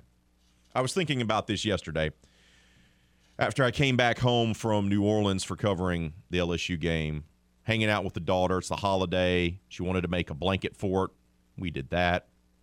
I'm a master at that, by the way, in case you were wondering. So, um, watching uh, Tangled in the blanket fort in the living room, it's a game changer. She also got to eat a hot dog inside the blanket fort, which made her just made her day. By the way, didn't let her eat the macaroni and cheese five names because if it spills, it's an issue. But the hot dog, not a problem. So we got a busy week this week because it's the first week of dancing. By the way, back to dancing has been moved to Thursday nights. So Thursday night will be baby girl's first night at dance. Thursday night is also St. Lane's Repair's game of the week for yours truly. Port Barre at Beau Chene. So I get to go to my wife's alma mater. Then Saturday is birthday party. Hattie Elise Parch becomes an eight year old officially. I mean, she's been seven going on 20 as it is. But we have the birthday party on Saturday, which, by the way, you've, of course, been invited to, at the Sky Zone there in Lafayette. We're going to do that in the afternoon with, like, I don't know, 14 or 15 kids. Woo-hoo-hoo. I don't know if Sky Zone's ready for that. And then it's Raging Cajuns versus the Eagles flying in from Eastern Michigan. It's going to be a big weekend. Big weekend in the Parch household. Plus the Saints play on Sunday. Great input by you. Thank you. Thank you. Thank you for chiming in. To do tell you good job on planning out your weekend. No, are you have you planned out I'm- the weekend? I Are you ready not, for what's going to happen on Saturday? I don't think you're prepared. I don't think you're prepared. I don't think I am a prepared for 14 little eight year olds. That's all of her friends from like preschool and school and church and cousins, they're all coming. It's going to be there's going to be pizza. Woo. There's going to be jumping on the trampolines. And then you're going to think, "Wow." And then you're going to think to yourself, "Oh man, I survived the birthday party of Hattie turning 8. Now I can go home and rest." And they're like, "No." No. Then we get to go cover the Cajuns. Yeah. Be ready this time. I actually have the cord to be able to transfer the picture of my camera to the computer this time. You did great. That was a tremendous gallery that you posted, by the way. Thank Tons of great photos. I'm just not saying that because you got a good photo of Hattie and I on the rail because we hung out at, on on the bottom of the hill for the pretty much the first quarter of the game. Because uh, just like every other little kid, she's obsessed about the hill. She was so funny about it because we got there and I, it had been raining all day, so obviously it's just, it's just nothing but just wetness and you know muddy grass. Yes. My And- knees were completely soaked when I got home. Right. And all the little boys are just like rolling down the hill. And she's like, Daddy, I want to go on the hill. I was like, No, I don't want you to get all wet. She's like, Daddy, I'm not going to fall. Sure enough, she was running up in that like Rocky training to fight Drago in Rocky Four. It was like a montage of her getting prepared to go into a, a, a 12 round heavyweight bout. And she was just going up and down the hill like a champ. She's like, Come on, Dad. And I was like, Nah, No. nah, I'm good. I'm good. Daddy's good right here on the rail. But then we had to get up, and that was man, that was Treacherous. I felt my calf muscles for days.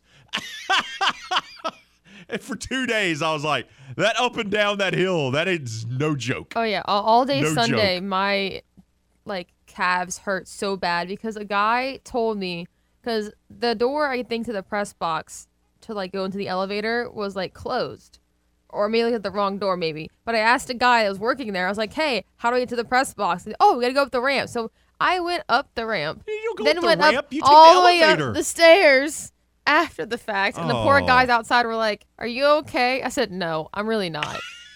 I sat down, I had some popcorn. I will take care of you on Saturday.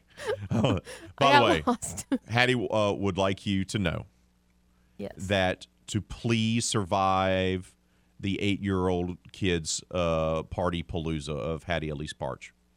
So you got to survive it. Okay. Okay? Yep. Boom. Got it. Boom. We got to take a timeout. We'll wrap up hour number two. We'll get you set up for hour number three when Jim Gazzolo, the great one, the man who covers McNeese Cowboys better than anyone else, joins us. That's all next right here on the game, Southwest Louisiana Sports Station, your home for the Tigers and the Stros. Poll question of the day How many fantasy football leagues do you play in? Once again, RP3 and Company League is drafting tonight at 630. We'll be live online through the Sleeper app. That's right. I'm I, I know things now. How many fantasy football leagues do you play in? 42% of you say you play in two of them. 30% of you say one, 16% say more than three, and 12% of you say just three. Ooh, keep those votes coming on our poll question of the day. Leave your comments on Facebook and Twitter. Just make sure you keep it clean for the kids.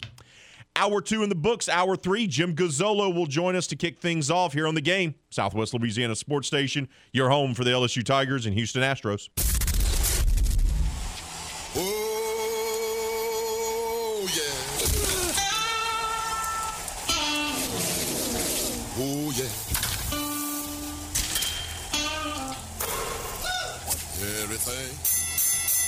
Everything, everything gonna be all right this morning. Live from the Delta Media Studios in Upper Lafayette, here is the producer extraordinaire, Hannah Five Names, and your big, bald, beautiful host, Raymond Parks III, better known as RP3. Hour number three has arrived on this rainy Tuesday morning. Seems like we've been saying that a lot lately. So much raininess across the board. I'm the big, bald, and beautiful one, Raymond Parch the third. I'm joined by the producer extraordinaire, Miss Hannah Five Names. We've talked so far this morning about fantasy football. We've talked New Orleans Saints football. We'll do more New Orleans Saints talk coming up in about a half hour as we hear from Coach Dennis Allen, who addressed the media yesterday. But right now it's time for us to talk McNeese Cowboys football, and we're going to do so with an individual, if you will, that is an award winning columnist, reporter, well regarded in the Chuck as a man who asks the tough questions, who isn't afraid to show up to every press conference opportunity, unlike some in the media, and an individual who at one time had possibly a lime green velvet jumpsuit. I'm just saying the man is stylish. He's a trendsetter. It's Jim Gazzolo, the great one, joins us now. Jim, good morning. How are you? I, I did not have a velvet uh, lime green. However, However, here it I comes. did in the seventies. My father and I went to an Italian wedding in the seventies, and he wore a sky blue leisure suit. If you remember leisure suits, and I wore a lime green leisure suit. Yes, yes, yes. Oh God! Oh, I don't know how you yes. do that, but that nobody told you that. I hope. No, you never told me that, but we just I, I know you. And it just seems like in your younger years you would have been rocking a certain look. So uh, you know, uh, leisure suit That was, it that was, is. I also had an afro, by the way. Nice. The great one. Oh, oh, Hannah wants photographic evidence. You know you're going to have to send her No, no, some types no. of photos of this. Oh, my goodness. Hey, all right. Let's put all the joking aside, bud. It's, it's serious business, huh? College football. Let's talk about it. No. So, I actually was really I watched, I watched LSU. I can't put all the joking away. Okay. oh, yeah, you're not wrong. You're not wrong. I know McNeese disappointed with losing their opener. I get that, but they went toe to toe for two quarters. The first half of play, they could even been mm-hmm. leading this game against a team that played for a national championship a year ago. McNeese has been a program in disarray due to APR and hurricanes. For Gary Goff to have his team fight that way for at least a half of football, that impressed me a ton. What about you? Yeah, I, I think he got what he wanted out of the game, which was their attention and understanding how good they can be and how much work they need to do. So I, I think he's pretty happy with the overall. I don't think he's happy with the outcome, but I think he's happy with the process. What did you make of what you saw from the offense? I know Coach Goff afterwards said, "Hey, we got to be better.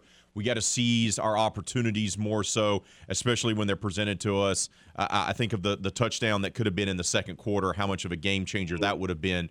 But what did you make of what you saw from his offense? Uh, definitely a work in progress. A lot of lot of opportunities, a lot of mistakes, a lot of misses. I think a lot of things he talked about after watching the film yesterday. He talked about the opportunities were there. Couple of big plays that could have gone for touchdowns where they missed Mason Pierce on the crossing, which is a staple of them. Um, he has to clean up. I I think that uh, obviously the fumble in the near the end zone that cost him four points, uh, and and never got a ruling on a call. Uh, but also the, the opportunity to have a uh, scoop and score when it was I think twenty three, uh, and and there's nobody in front of him and he falls down. The next play they throw an interception. A lot of opportunity that they didn't take advantage of. That I think he could say, this is how it works if we do it right. This is why we need attention to detail. What's the biggest thing they need to work on offensively, Jim? Uh, short passing game, without question. Uh, the timing, timing routes, uh, making sure that the offensive line did okay until the end when they had to throw, and then we had four sacks in the fourth quarter. But I think that they can run the football. They had a couple of big plays, but they didn't have that consistency. And third down, they were horrible. They were two for ten in third down, mainly because a lot of those were third and seven plus. They've got to get, they've got to win the early downs to get to the third, uh, a makeable third down.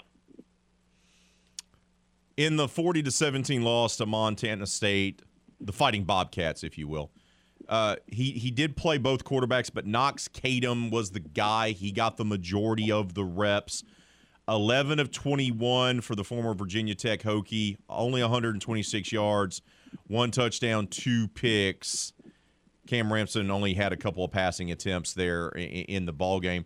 Uh, is Knox Kadum the guy moving forward, and how would you grade his performance against Montana State? Uh, I would grade it as incomplete. um, I think we, the one thing we got to remember is they they ran they had 300 some yards, but 47 percent of those came on two plays. That's what I'm talking about. They only averaged three yards a carry a play uh, on the other plays. I think that, that he he trusts Ransom more with the offense right now. I think he understands the offense a little better and he trusts him more. I think you'll see. Or, I'm sorry, uh, Knox. He trusts more. I think you'll see Ransom get a kind of a package more in the next game, play a little more, uh, especially when you run for 31 yards on your one carry. That lights up some eyes. But I think he wants moving forward. He thinks Knox has a chance to be the guy sooner than Cam Ransom. But that, that's just a call that he's making. They ran the ball really well, and, and that's in spite of Knox accounting for 10 carries for minus six yards in this ball game, right? They were able to run the football extremely well. I- You know, I know D'Angelo Durham, he had the the 82 yards on just three carries and had the the, the great touchdown and the 75 yard run. But Deontay McMahon had 65 yards as well. They averaged 6.3 yards a pop in this ball game and, and carried the rock 25 times. And I think that I, I've said that all along, and, and people are like, "Well, yes, the air, the air raid offense, the air raid this." I'm like, "There's going to be ground chalk here in, in the chalk." Um, I think they're to run the ball. I think they're to pound the football as much as they can. What happened the other day was uh, they were controlling the game in 10-10. And then in a kind of a 10 minute period of the last minute of the first half and the first eight or nine minutes of the second half, the game got away from them and they only had one first down and their defense was on the field too much. And they scored 23 points. The Bobcats scored 23 points at that time, and that changed how they could attack the rest of the game. The thing that um, Goff talked a lot about yesterday was you look at the game, there were three really good, including the first touchdown catch, really good plays made downfield by their by the Bobcat receivers. McNeese has to do that. He said we had a couple of chances to do that. We didn't make the great play. Those are what sustained their drive. If you flip those, we're in the game all the way through. But they made all the big plays, and we didn't. And that's what great teams do. Once again, Montana State played for the national championship at the FCS level just a year ago. So, still plenty to take away from. We're talking with Jim Gazzolo. He covers the McNeese Cowboys for the Lake Charles American Press. I want to ask you about the the defense because we said this team was going to be led by its defense, and it stood up fairly well. I know as the game progressed, Montana State just kept grinding it out. They only gave up 182 passing yards, but they gave up 359 on the ground. Lane Sumner himself had 176 on 24 carries. Uh, what do you make of the rush defense in particular? Do you think it's just, hey, they faced an opponent that just you know started grinding it out in the second half, or are you are some concerns there about McNeese's ability to stop the run? Um, little concerns because they couldn't at the end. Uh, so you always worry about then, well, do they have the depth they talk about because they ran out of gas? But it was 98 degrees, and Montana State had 80 plays to McNeese's 48. So there was a factor. And really, the third quarter is when the game got away from them. They're leading at halftime in total yards. But in the second, in the third quarter especially, they only got one first down. And that's when I think they got almost a third of their, oh, two thirds of their, or uh, I'd say half of their yards came in the third quarter when they put the game away. And that's when they really started to grind them down. And then the fourth quarter, they were just trying to throw it as quick as they could, try to get back in the game, and they didn't have the ball much. Um, they never gave us stats for time of possession, so I don't know what the official time of possession was. They had some stat problems up there, but I, I would guarantee you that it was probably 35, 36 minutes for, for Montana State, and that just that that ends up bringing them down. A couple of times they over they overran plays. Um, their tackling was pretty good, I thought but they they missed some gaps, and uh, you know it's the first time they ever ran this defense too. Jim, they're going to turn the page now to a Rice team that got mollywopped by USC in the opener, and Rice Ooh, has. nice word. Thank you, thank you. Yeah, uh, hey, hey, I'm not the only one. You know, uh, you're not the only You're one that went to. You're a wordsmith. Oh, you're not the only one that spent some time in college in the in the state of Illinois. So, so wow, Rice is a bad program, and they've been that way for a while. What's the thought process here? I, I know it's an FCS FBS matchup, and that always tends to favor FBS. But Rice has been a program that has been down for a long time, and their starting quarterback got injured in the opening loss to USC. Does McNeese have a chance, based on what you saw in the opener, to maybe pull off the upset and beat Rice Saturday night in Houston? So you're saying there's a chance? uh, yeah, they have a chance. Uh, if you're going to beat an FBS opponent, Rice is the team you're going to beat. Uh, it, it's an opportunity for them. I think it'll be a better game, mainly because I think the matchup is better, quite frankly. Uh, but the, the difference is there's a couple of guys that are going to go. There, there's a defensive end on Rice that's going to go to the pros. There's a couple of position players where you will see an athletic difference, and Rice will not beat itself. It's a very very smart team, obviously, but talent wise, this is where we we get a little closer than people think here. And this is an opportunity for McNeese to make. I, I thought all along this was the game I wanted to see because this is where they want to go. They want to go to Conference USA. Rice is Conference USA. It's a lower level Conference USA. So this is the opportunity, and they're going to have about 3,000, 3,500 fans going. They say, and if they could do that, they they might outdraw Rice. I mean, let's let's not kid ourselves.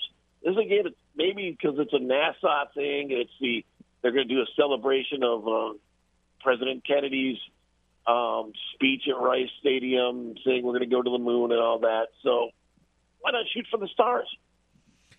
Mr. Positivity. Why not shoot for the stars? Ooh, is that going to be like the lead of your column in the next couple days that will be featured in the Lake Charles American Press? Why not shoot for the stars? Um, I don't know. My internet's out at home, so who knows? I may take a couple days off. Why not shoot to go to the moon while in Houston?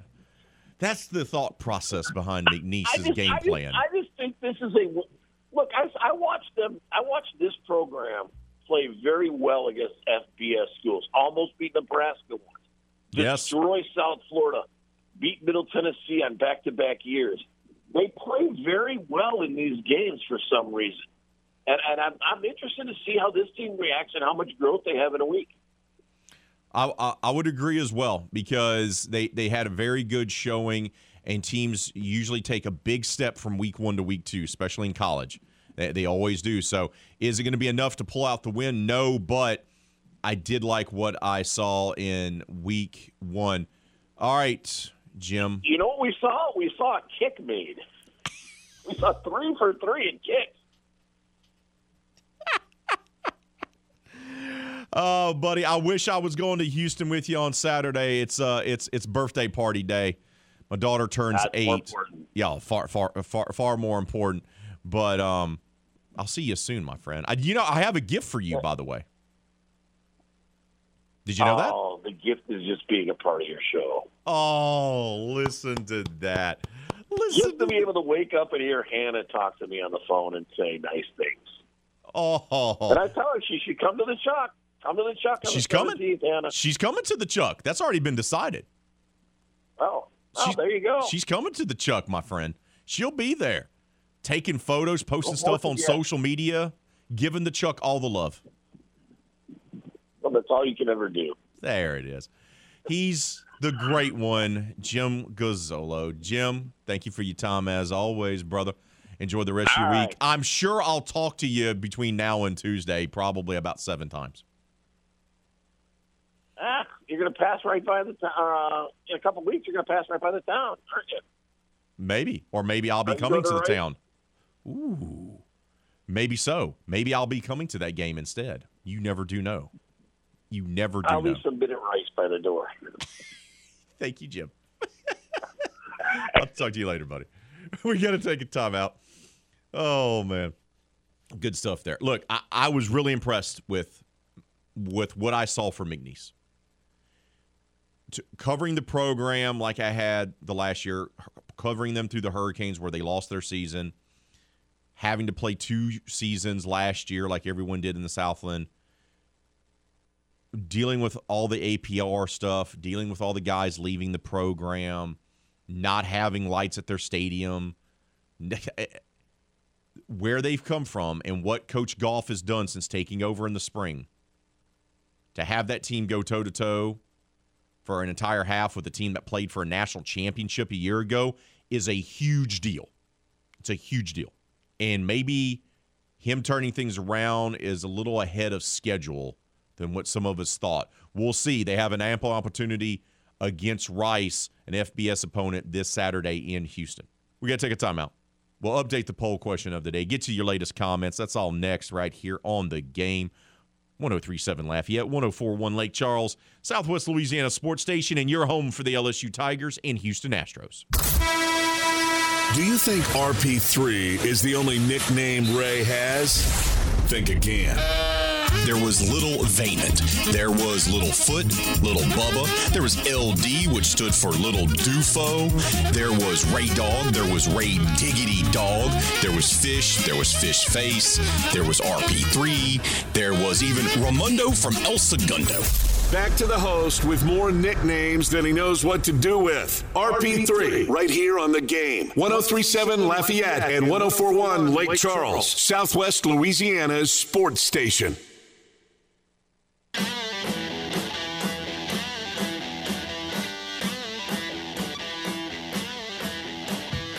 In Louisiana, there are thousands of miles of utility lines and gas pipelines buried just beneath the surface. Sometimes multiple lines are in one area. So, look, if you or the contractor that you've hired or the guy down the street that you've hired is digging a hole to put in a new fence, a pool, a gazebo, minor landscaping, your wife wants rose bushes for no good reason. You run the risk of hitting an underground line by digging only a few inches. What happens then? Maybe only knock the power out for your entire neighborhood, but sometimes there's an explosion with injuries and even death. It happens every single year, and there's a very simple way to avoid it. Before you dig, call 811. Call 811 two days before you dig. Tell the operator your address, and someone's going to come out and mark the location of buried lines so you or your contractor can avoid them. It's simple, it's free of charge, and it's the law. Louisiana 811 operates 811 as a public service. And to promote public safety, Louisiana 811 and the game, 1037 Lafayette and 1041 Lake Charles, wants to remind you call 811 and know what's below before you dig. Let's check in on the poll question of the day. It's about fantasy football. RP3 and Company Fantasy Football League will be tonight, 6:30 live online draft. I'm in two leagues. I'm in the RP3 and Company League. Been doing that ever since I've been here at the station. I'm also in, in an old league of mine with some buddies of mine. This will be our 19th year doing it. And man, I feel old just saying it. How many fantasy football leagues do you play in? That's our poll question of the day. 38% of you say two, 31% say one, 18% of you say more than three, and 13% of you say three. Let's get to some comments if we shall have time. Oh, I thought I had more comments. I don't. What happened? What happened to the comments? I thought I was going to have more comments. Oh, here's a comment. JPK the OD has sent me a direct message about the Acadiana Bourbon Society. A certain voice of the Louisiana Raging Cajuns is part of the group as well. And they have their own fantasy football league. Bourbon, fantasy football. I may have to be in three leagues starting next year. Or I may just have to sacrifice my friends in the league I've been in for 19 years. if I have to make choices, there may be difficult decisions on the horizon for yours truly. I'm just saying. I'm just saying. You have to make tough decisions sometimes. And if this is a tough decision that I have to make, then dang it, it'll have to be made. Sorry, friends that I've been playing fantasy football with for nearly two decades. I may have the opportunity to join some type of bourbon organization. I have to take advantage of that. Let's go to the Book of Face. Not to be confused with the Talk of the Tick. Jarrett, my guy. That's my man, Mr. Lopez. Auto draft, so half. That's his comment. Brian says, none of the above. Is Brian telling us that he does not play fantasy football? Shout out to you. You probably have more time to spend with your family. Kyle says zero, zero. And he did so all caps. So Kyle's letting us know he's screaming at us. Zero. Shout out to Kyle. Cody says, I've never participated in a fantasy season.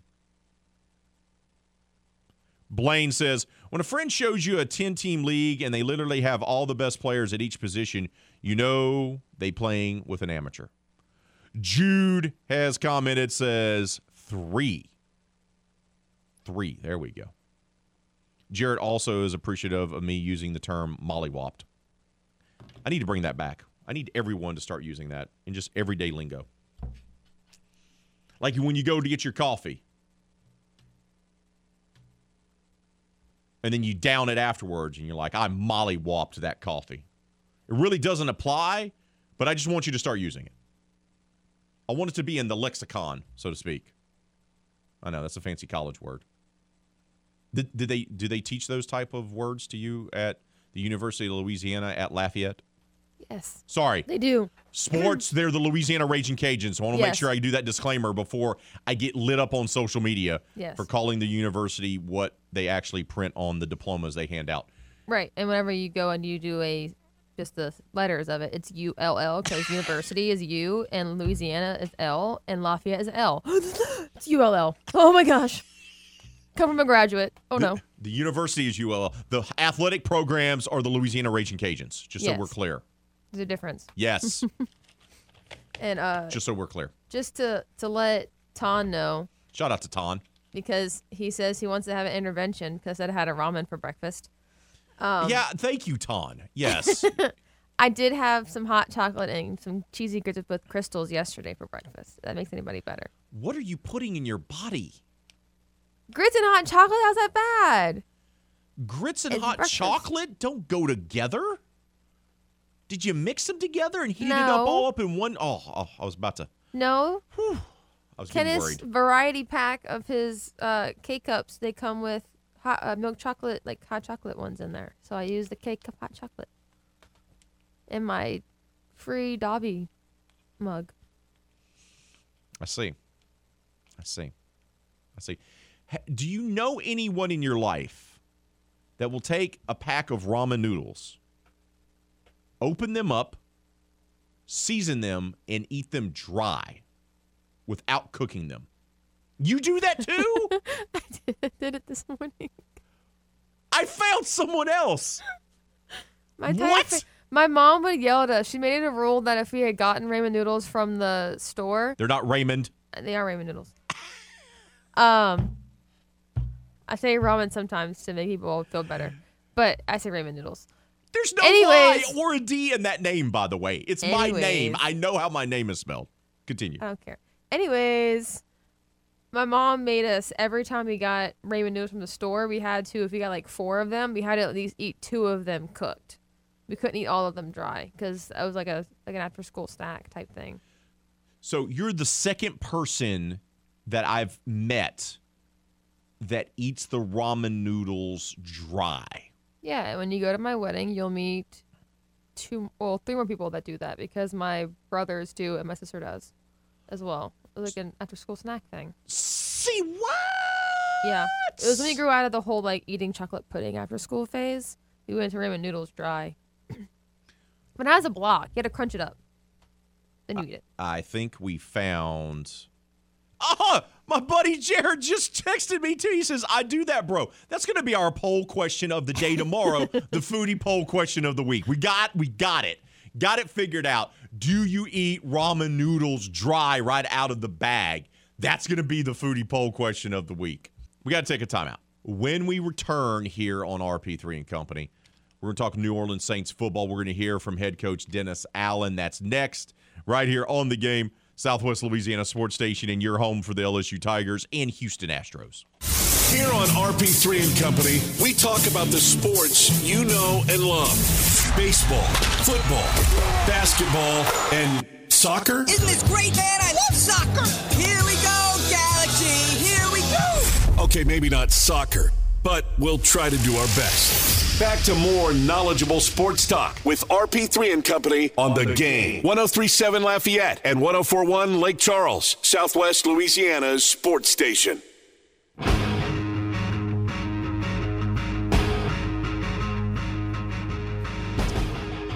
DraftKings Sportsbook, an official sports betting partner of the National Football League, is giving new customers a can't miss offer to celebrate the start of a new football season. Bet just $5 on Thursday's game, and you'll get $200 in free bets instantly.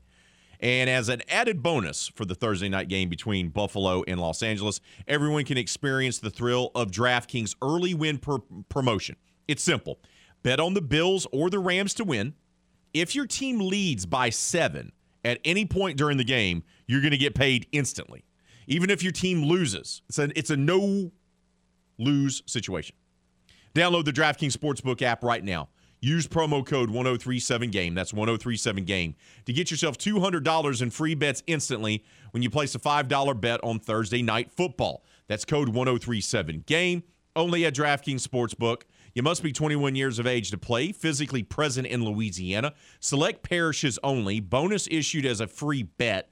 One early win token issued at opt in. Moneyline bets only. Deposit and wagering restrictions do apply. Eligibility and terms at DraftKings.com slash football terms. Licensee partner is Golden Nugget Lake Charles. Gambling problem, call 1 877 770 STOP. Let's talk a little New Orleans Saints football, shall we? It's hate week. It's the opening week of the season, and New Orleans will travel to Atlanta to take on the Dirty Birds on Sunday night. Dennis Allen talked to the media yesterday as his team prepares for their season opener. It's going to be interesting to see what this team's going to be all about. I told some friends the other day, yesterday, in fact, that weren't high on Jameis Winston running the offense. This is my prediction for Jameis Winston in the offense. If healthy, if healthy, and I know that's a big if, I get it. It's a big if. But I like Jameis Winston to have what I would call a, really good season. What I think his potential is with the Saints. And this is what I said.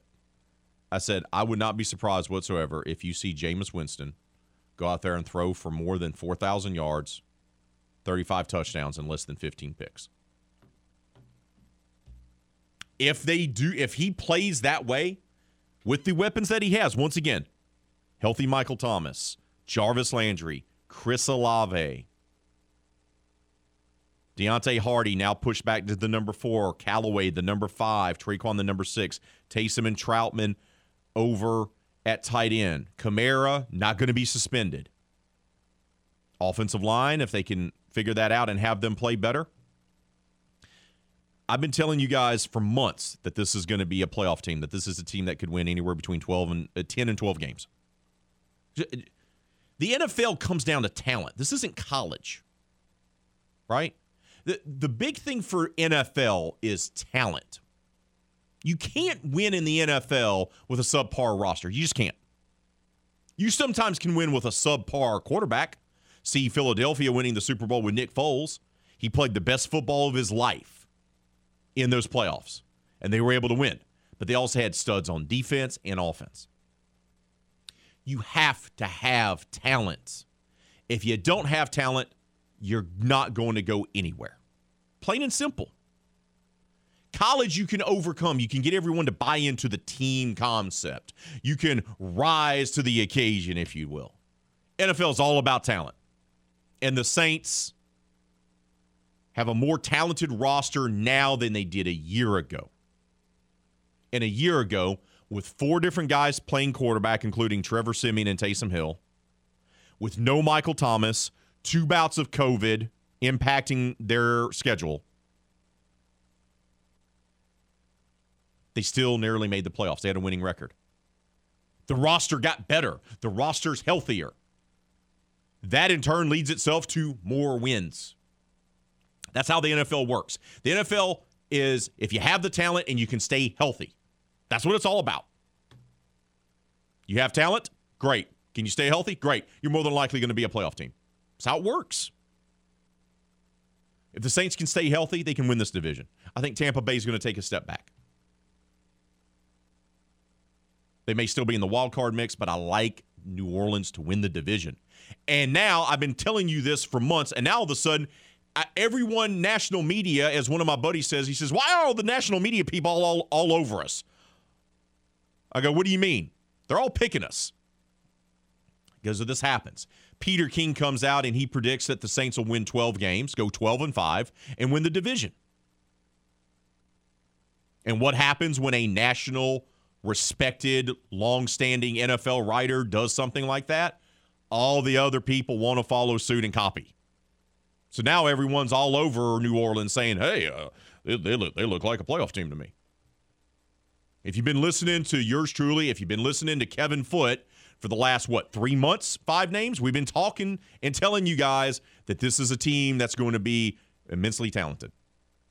If they can stay healthy, they have the potential to be a 12 win team, which would more than likely win the division and put them in the playoffs. It's all it's all going to be if they stay healthy. And that starts up front. That starts up front. And to that point, they got some good news yesterday about their first round draft pick, Trevor Penning out of Northern Iowa, who had got injured during the preseason. They thought, oh no, may lose him for the year. Looks like a really severe injury. But Dennis Allen gave us an update that, in fact, Trevor Penning is going to be back this season. Well, I think that I think that's the case. Yeah, I think there's some some some hope that he'll he'll be back at some point, and you know certainly he's going to work extremely hard to try to get back out here. So hopefully it's sooner rather than later. But um, you know we'll just have to see.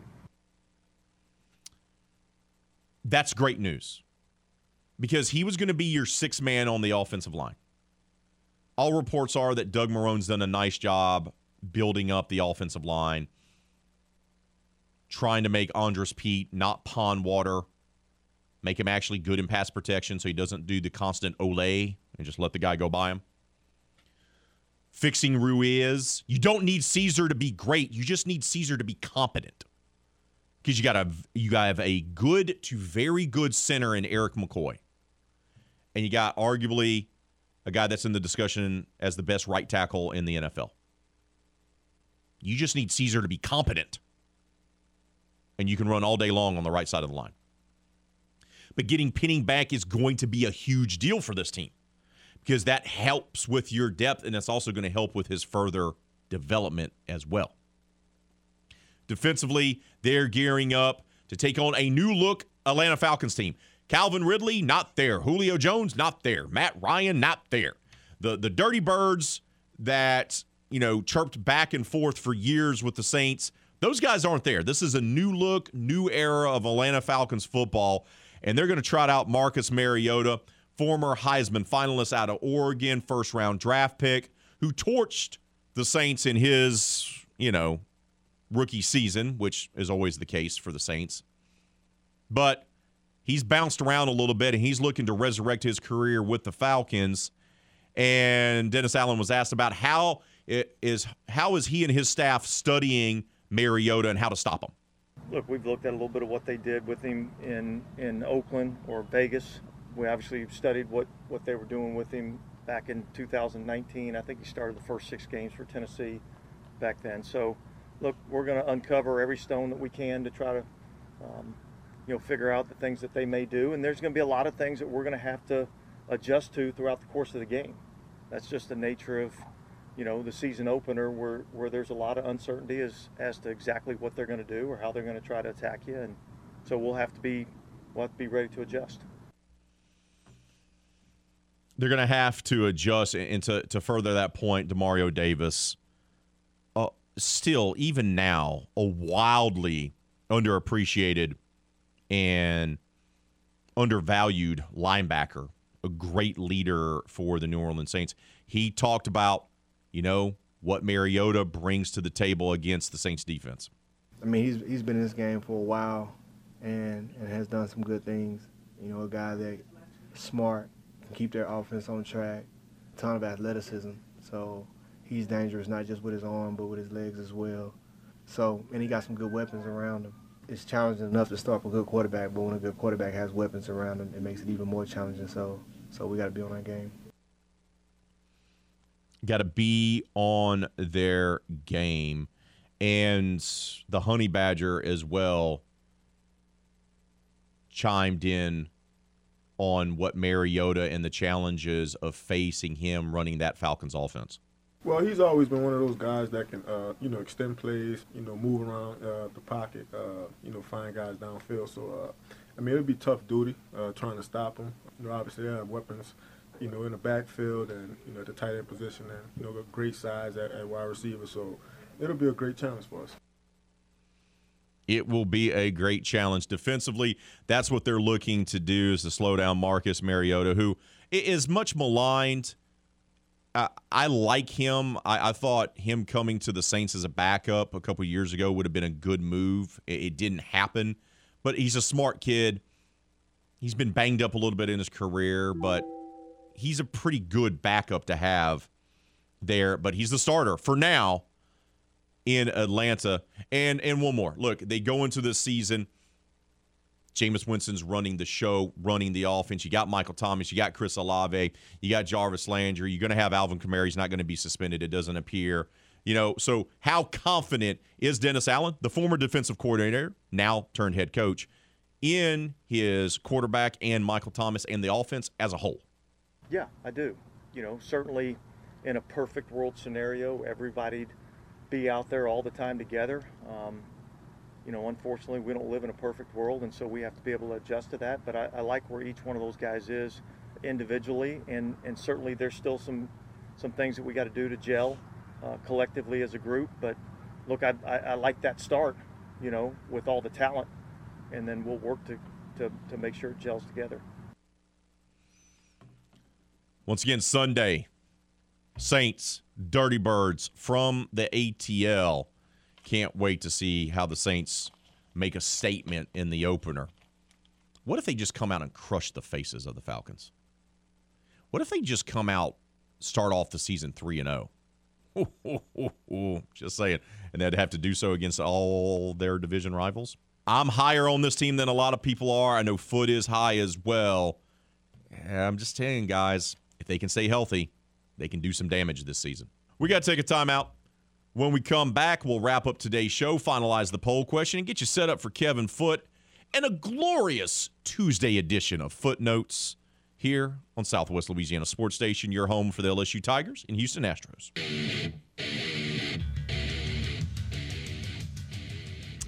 Time is running out for you to score tickets to see the Houston Astros live in person. Go register in the Game Rewards Club to score yourself four tickets to see Houston take on Tampa Bay Saturday, October 1st.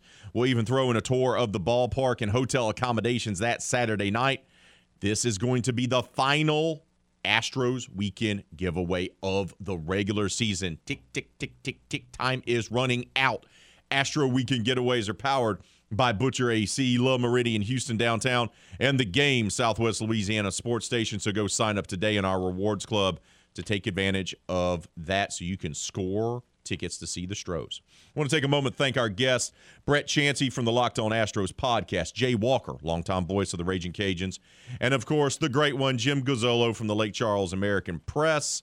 Final results of the poll question of the day, producer extraordinaire, Miss Hannah Five Names.